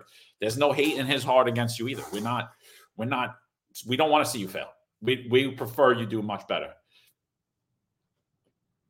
I, I agree. Absolutely. There's no hate on my behalf. I know there's no hate in your behalf. We're not looking to seek vengeance but I do like to speak the truth. And I do I do think criticism is important. And I think that what I mean by how we criticize, I think their reaction is very important. If you react in a very humble manner, I'd be like, listen, Cat, I would still say Kaz Daughtry is immature, lacks certain qualities and traits that you learn along the way to be in this position. But now that he's in this position, he's taking responsibility for his, his mistakes. Hopefully, he can, you know, he could make it. Uh, but ultimately, in the end, yes, we are rooting for him because unfortunately, the cops don't have a choice on who leads them. He's been put in this position by Mayor Eric Adams, and ultimately, he's going to be their police commissioner. So, in order for them to have a good career and a good life and public safety, we have to root for him. But unfortunately, he's proving he's proven what we're saying right. right? He's legitimizing everything that we've said, which is why it bothers him. It bothers him because he's not the guy to admit that, hey, you know what? What they're saying is right. Let me pick myself up and do something different. Instead, he's that guy. He's not willing to say, hey, I need to be fixed. He's saying, they're the problem, right? And isn't that what they say? Like, don't be the person that says, you're the problem or I'm the problem. Just fix it.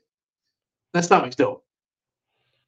Yeah, it's the whole thing's just it's it really is it's it's pathetic. Honestly, it's it's re- it's pathetic. Like it really is. Like when I look at what transpired over the last few months, I still can't even believe it. I think it's surreal. I think most people feel that way. Um, I mean, again, even the memes, I don't think that they're done out of vengeance. I think that they're pretty funny. Um, but I do think that one that we did the, epi- the episode on nepotism, and then we did a part two, and we used the same meme with him sitting there as a throne.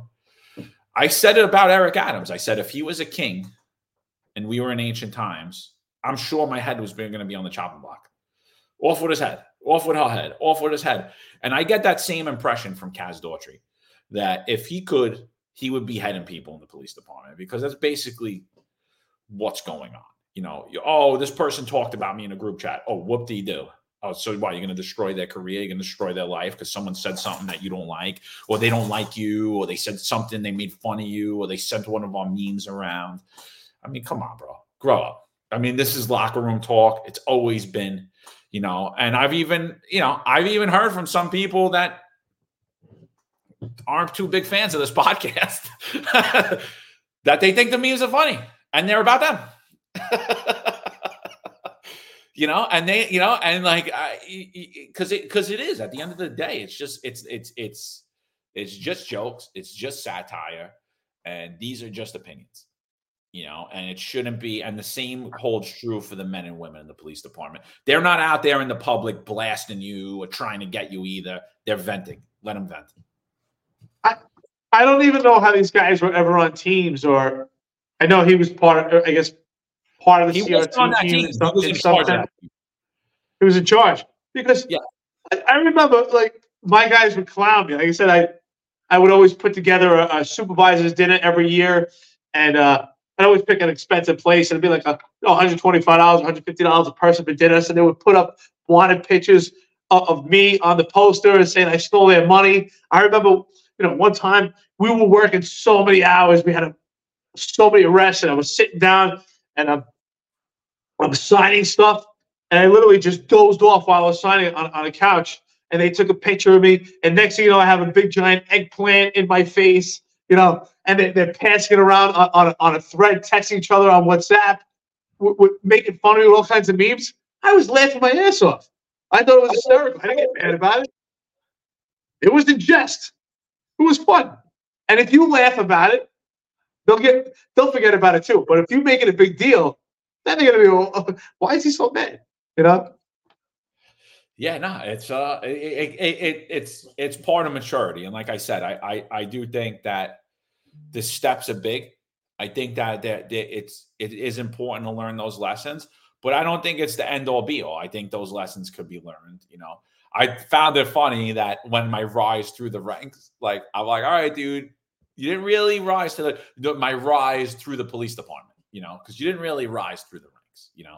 John Chell rose to the ranks, Mike Kemper rose to the rank, Maddrey rose to the rank, uh, LiPetri rose to all those guys rose to the rank. Even Captain, even uh, Eric Adams rose through the ranks. You did not rise through the ranks. Um, and and you know, that's just it's not it just is what it is. It is. So what? Who cares? Who cares? You're you're blessed. You got put in that position. Do good with it.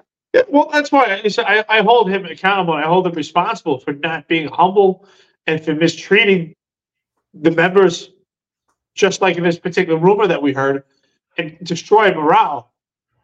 But ultimately, that's why I say I hold everyone else much more accountable than him because they put him in this position. You know, I, listen. If they, if I was in the police department and I was a detective, and they're like, "Listen, you're going to be the assistant commissioner." I'm not going to say no. Yeah. Like, okay, I'm going to I'm going to be in a, in, a, in a, high position, and you're going to give me a better salary, and I'm on my way to be police commissioner. I'm not going to say no, and neither should he. but I expect the people around me to guide me, to make sure I'm doing the job properly, and to actually, if they cared about me, to tell me what I was doing wrong. So there's either two things going on here. One, they're either cowards and they don't tell him what's going on, or the second option, which is what you said, he's being told to do what he's doing. Well, I think it's a. I, I would say it's a combination of both. One, he's got young guys around him, right? Very young guys that don't know their own. They don't even know who they are yet, so they can't really help them. They don't even know who they are on the job. They're very young on the job, right? So, like, those are the guys underneath him, and when you see him, you see him with like young, young guys, right?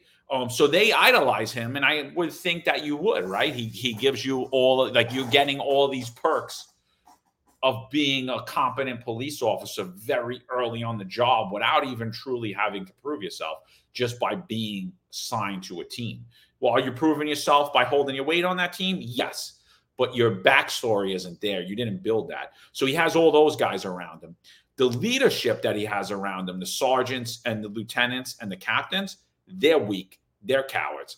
They're the guy you're sitting there with. You just had breakfast and you're about to go up at a press conference and they don't tell you, yo, you got something in your teeth.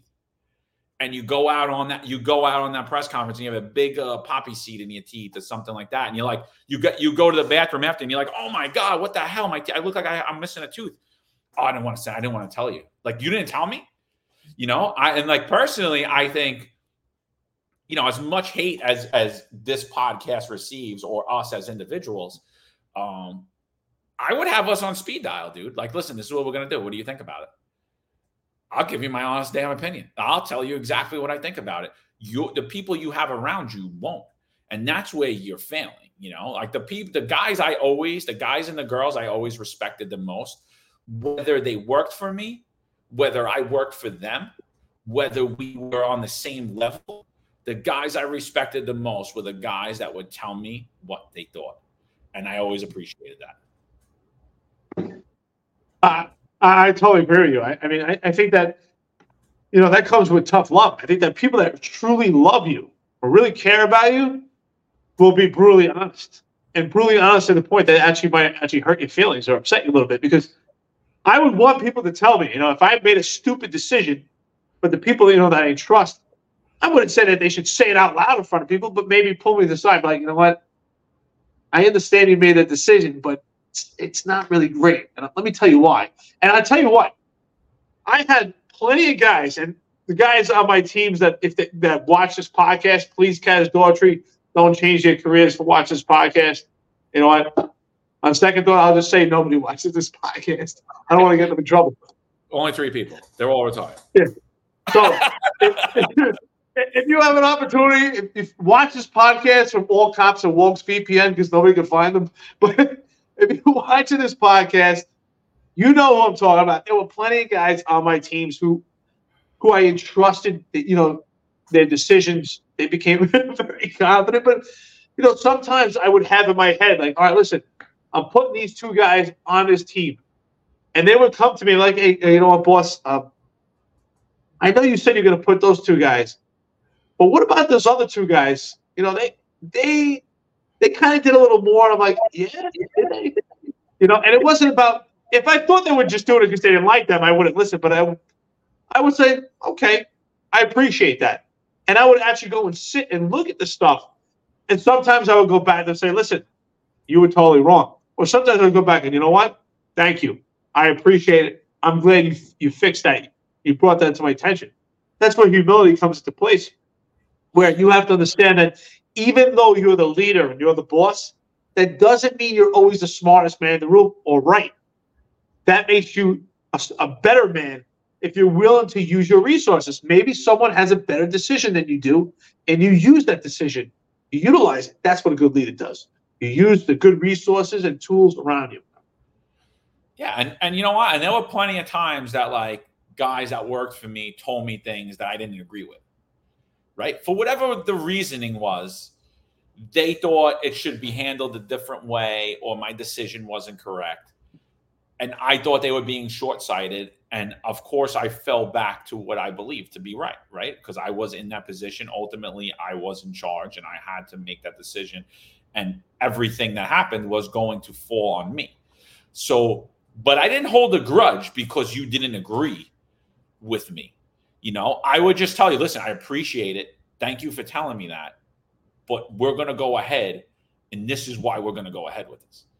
Um, and you know, whatever you know, because ultimately it did come down to be my position, and it was my head that was on the chopping block, not yours, right? So, like you know, like that was you know, like the, uh, I could think of one where, you know, my my whole thing was if I if I couldn't determine the aggressor, like everybody's going. So I go to I go to a, a I go to a job, a family dispute, and I get there, and the, the entire family's making allegations against each other. The brother's saying the other brother punched him. They all beat the father up. The sister punched him.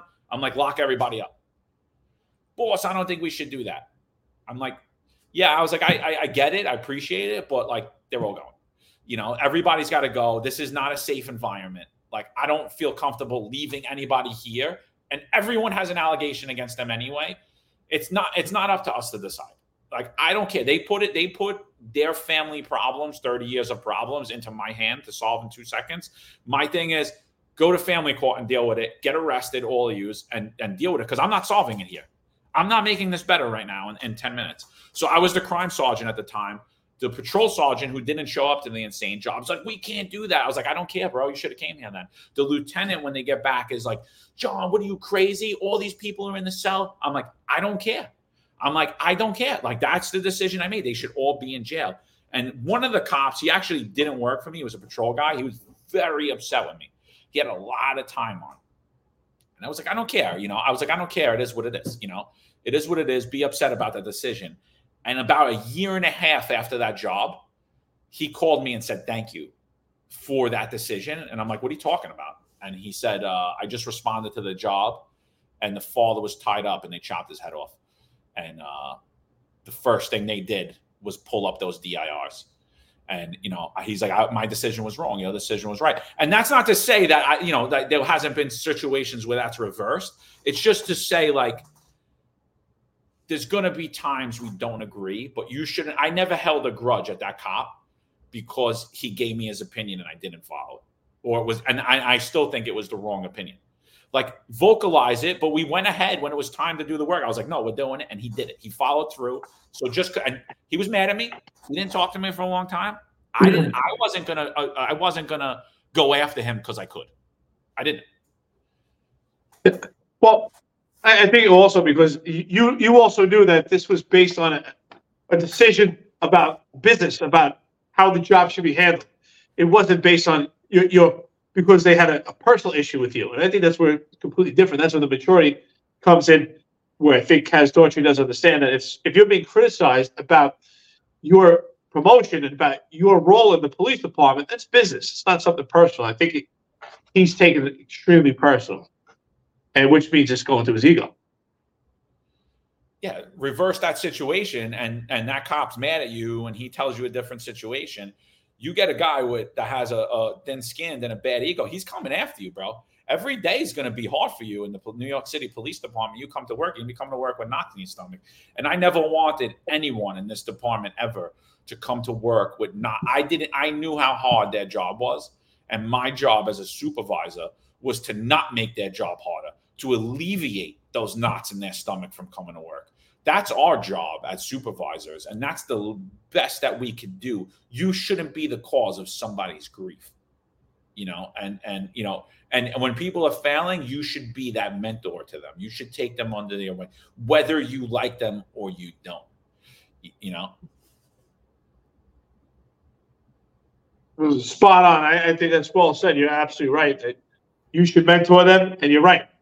If you had an ego and you had thin skin, in, in that situation, that domestic job, you could have made those cops' life a living hell. You could have turned it upside down.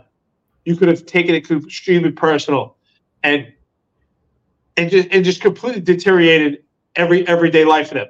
Which goes back to what we always talk about: the mental health of the police department is the the most contributing factor. Is not dealing with the public, but dealing through the internal pressures of the NYPD.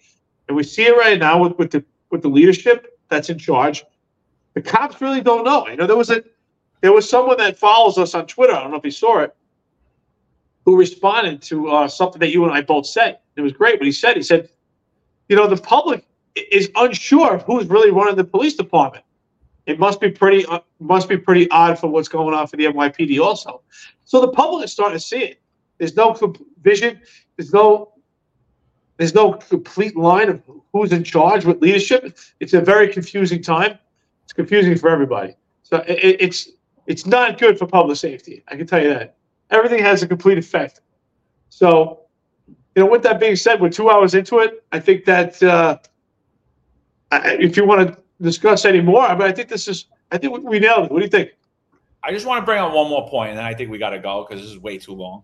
Um, like to keep them to an hour, but um, one more point: the social media um, admiration that Kaz Daughtry has for himself is insane. The media admiration. I mean, you can literally tell that him and a few other people are running around with photographers and the majority of his work i believe is based around these social media posts and these photos and and and i think that's a big problem too i think he like fall back a little bit dude like fall back. i'm not saying not to have a picture and a post but everything's about the leadership team. Everything's about look at us, look what we're doing. It's a little ridiculous, dude. It, re- it really, it's like it's a little ridiculous.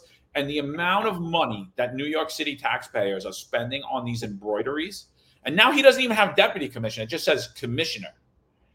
You know, it's like none of their embroidery sweaters. By the way, and, and we're falling back to uniforms. We're falling back to uniform. The police commissioner has a goatee. You guys all wear unauthorized sweaters that I've never seen. Those are not authorized. Those aren't any class of uniform, by the way. Those PD sweaters with chief of patrol on the back or or or, or commissioner here. I mean, like, how much money are we spending on embroidery? Like, it's insane for unauthorized. But you're saying we're going back to old school. How are you going back to old school? I just seen a video and I didn't put it out because I didn't want to blast the guy, but a captain from uh, hmm. chief of department's office was he chief of chief of department or chief of patrol's office? I forget. They go do some like like cleanup of, of an area that was dirty, and they bring uh, a couple of different agencies there. And he's got a white turtleneck under under that like sweater that they all wear. Chief lieutenant, blah blah blah, chief of department's office, right? Like whatever it said. And I'm like, he looked like a mess. And I'm like, what what what? That doesn't look like a uniform. We're going. Oh, and he oh, he had a beard too. He had a beard too, like an untrimmed beard too. And I'm like, you guys look like a mess. This is the captain and the chief of department's office. You're a mess. But you're going back old school. I like that whole thing. I just wanted. I just wanted to bring up that. I, no, I, I'll end with this though. I had put out a tweet today. I said that there was some picture of Kaz doing something. I, I forgot what it is. There's so many pictures. But I said this is the most photogenic administration I've ever seen. And it, it goes back to what I said when we talked on this podcast, maybe about six months or a year ago and I said that the commanding officers compete with each other on Twitter. But obviously now we see it's it's it's it's higher up in the ranks. And that's what this all it's about now. It's about who has a better social media page, who has a better social media influence rather than public safety. We're, we're not going back to the grassroots of policing. This is completely evolved into basically who can advertise themselves as the best politician.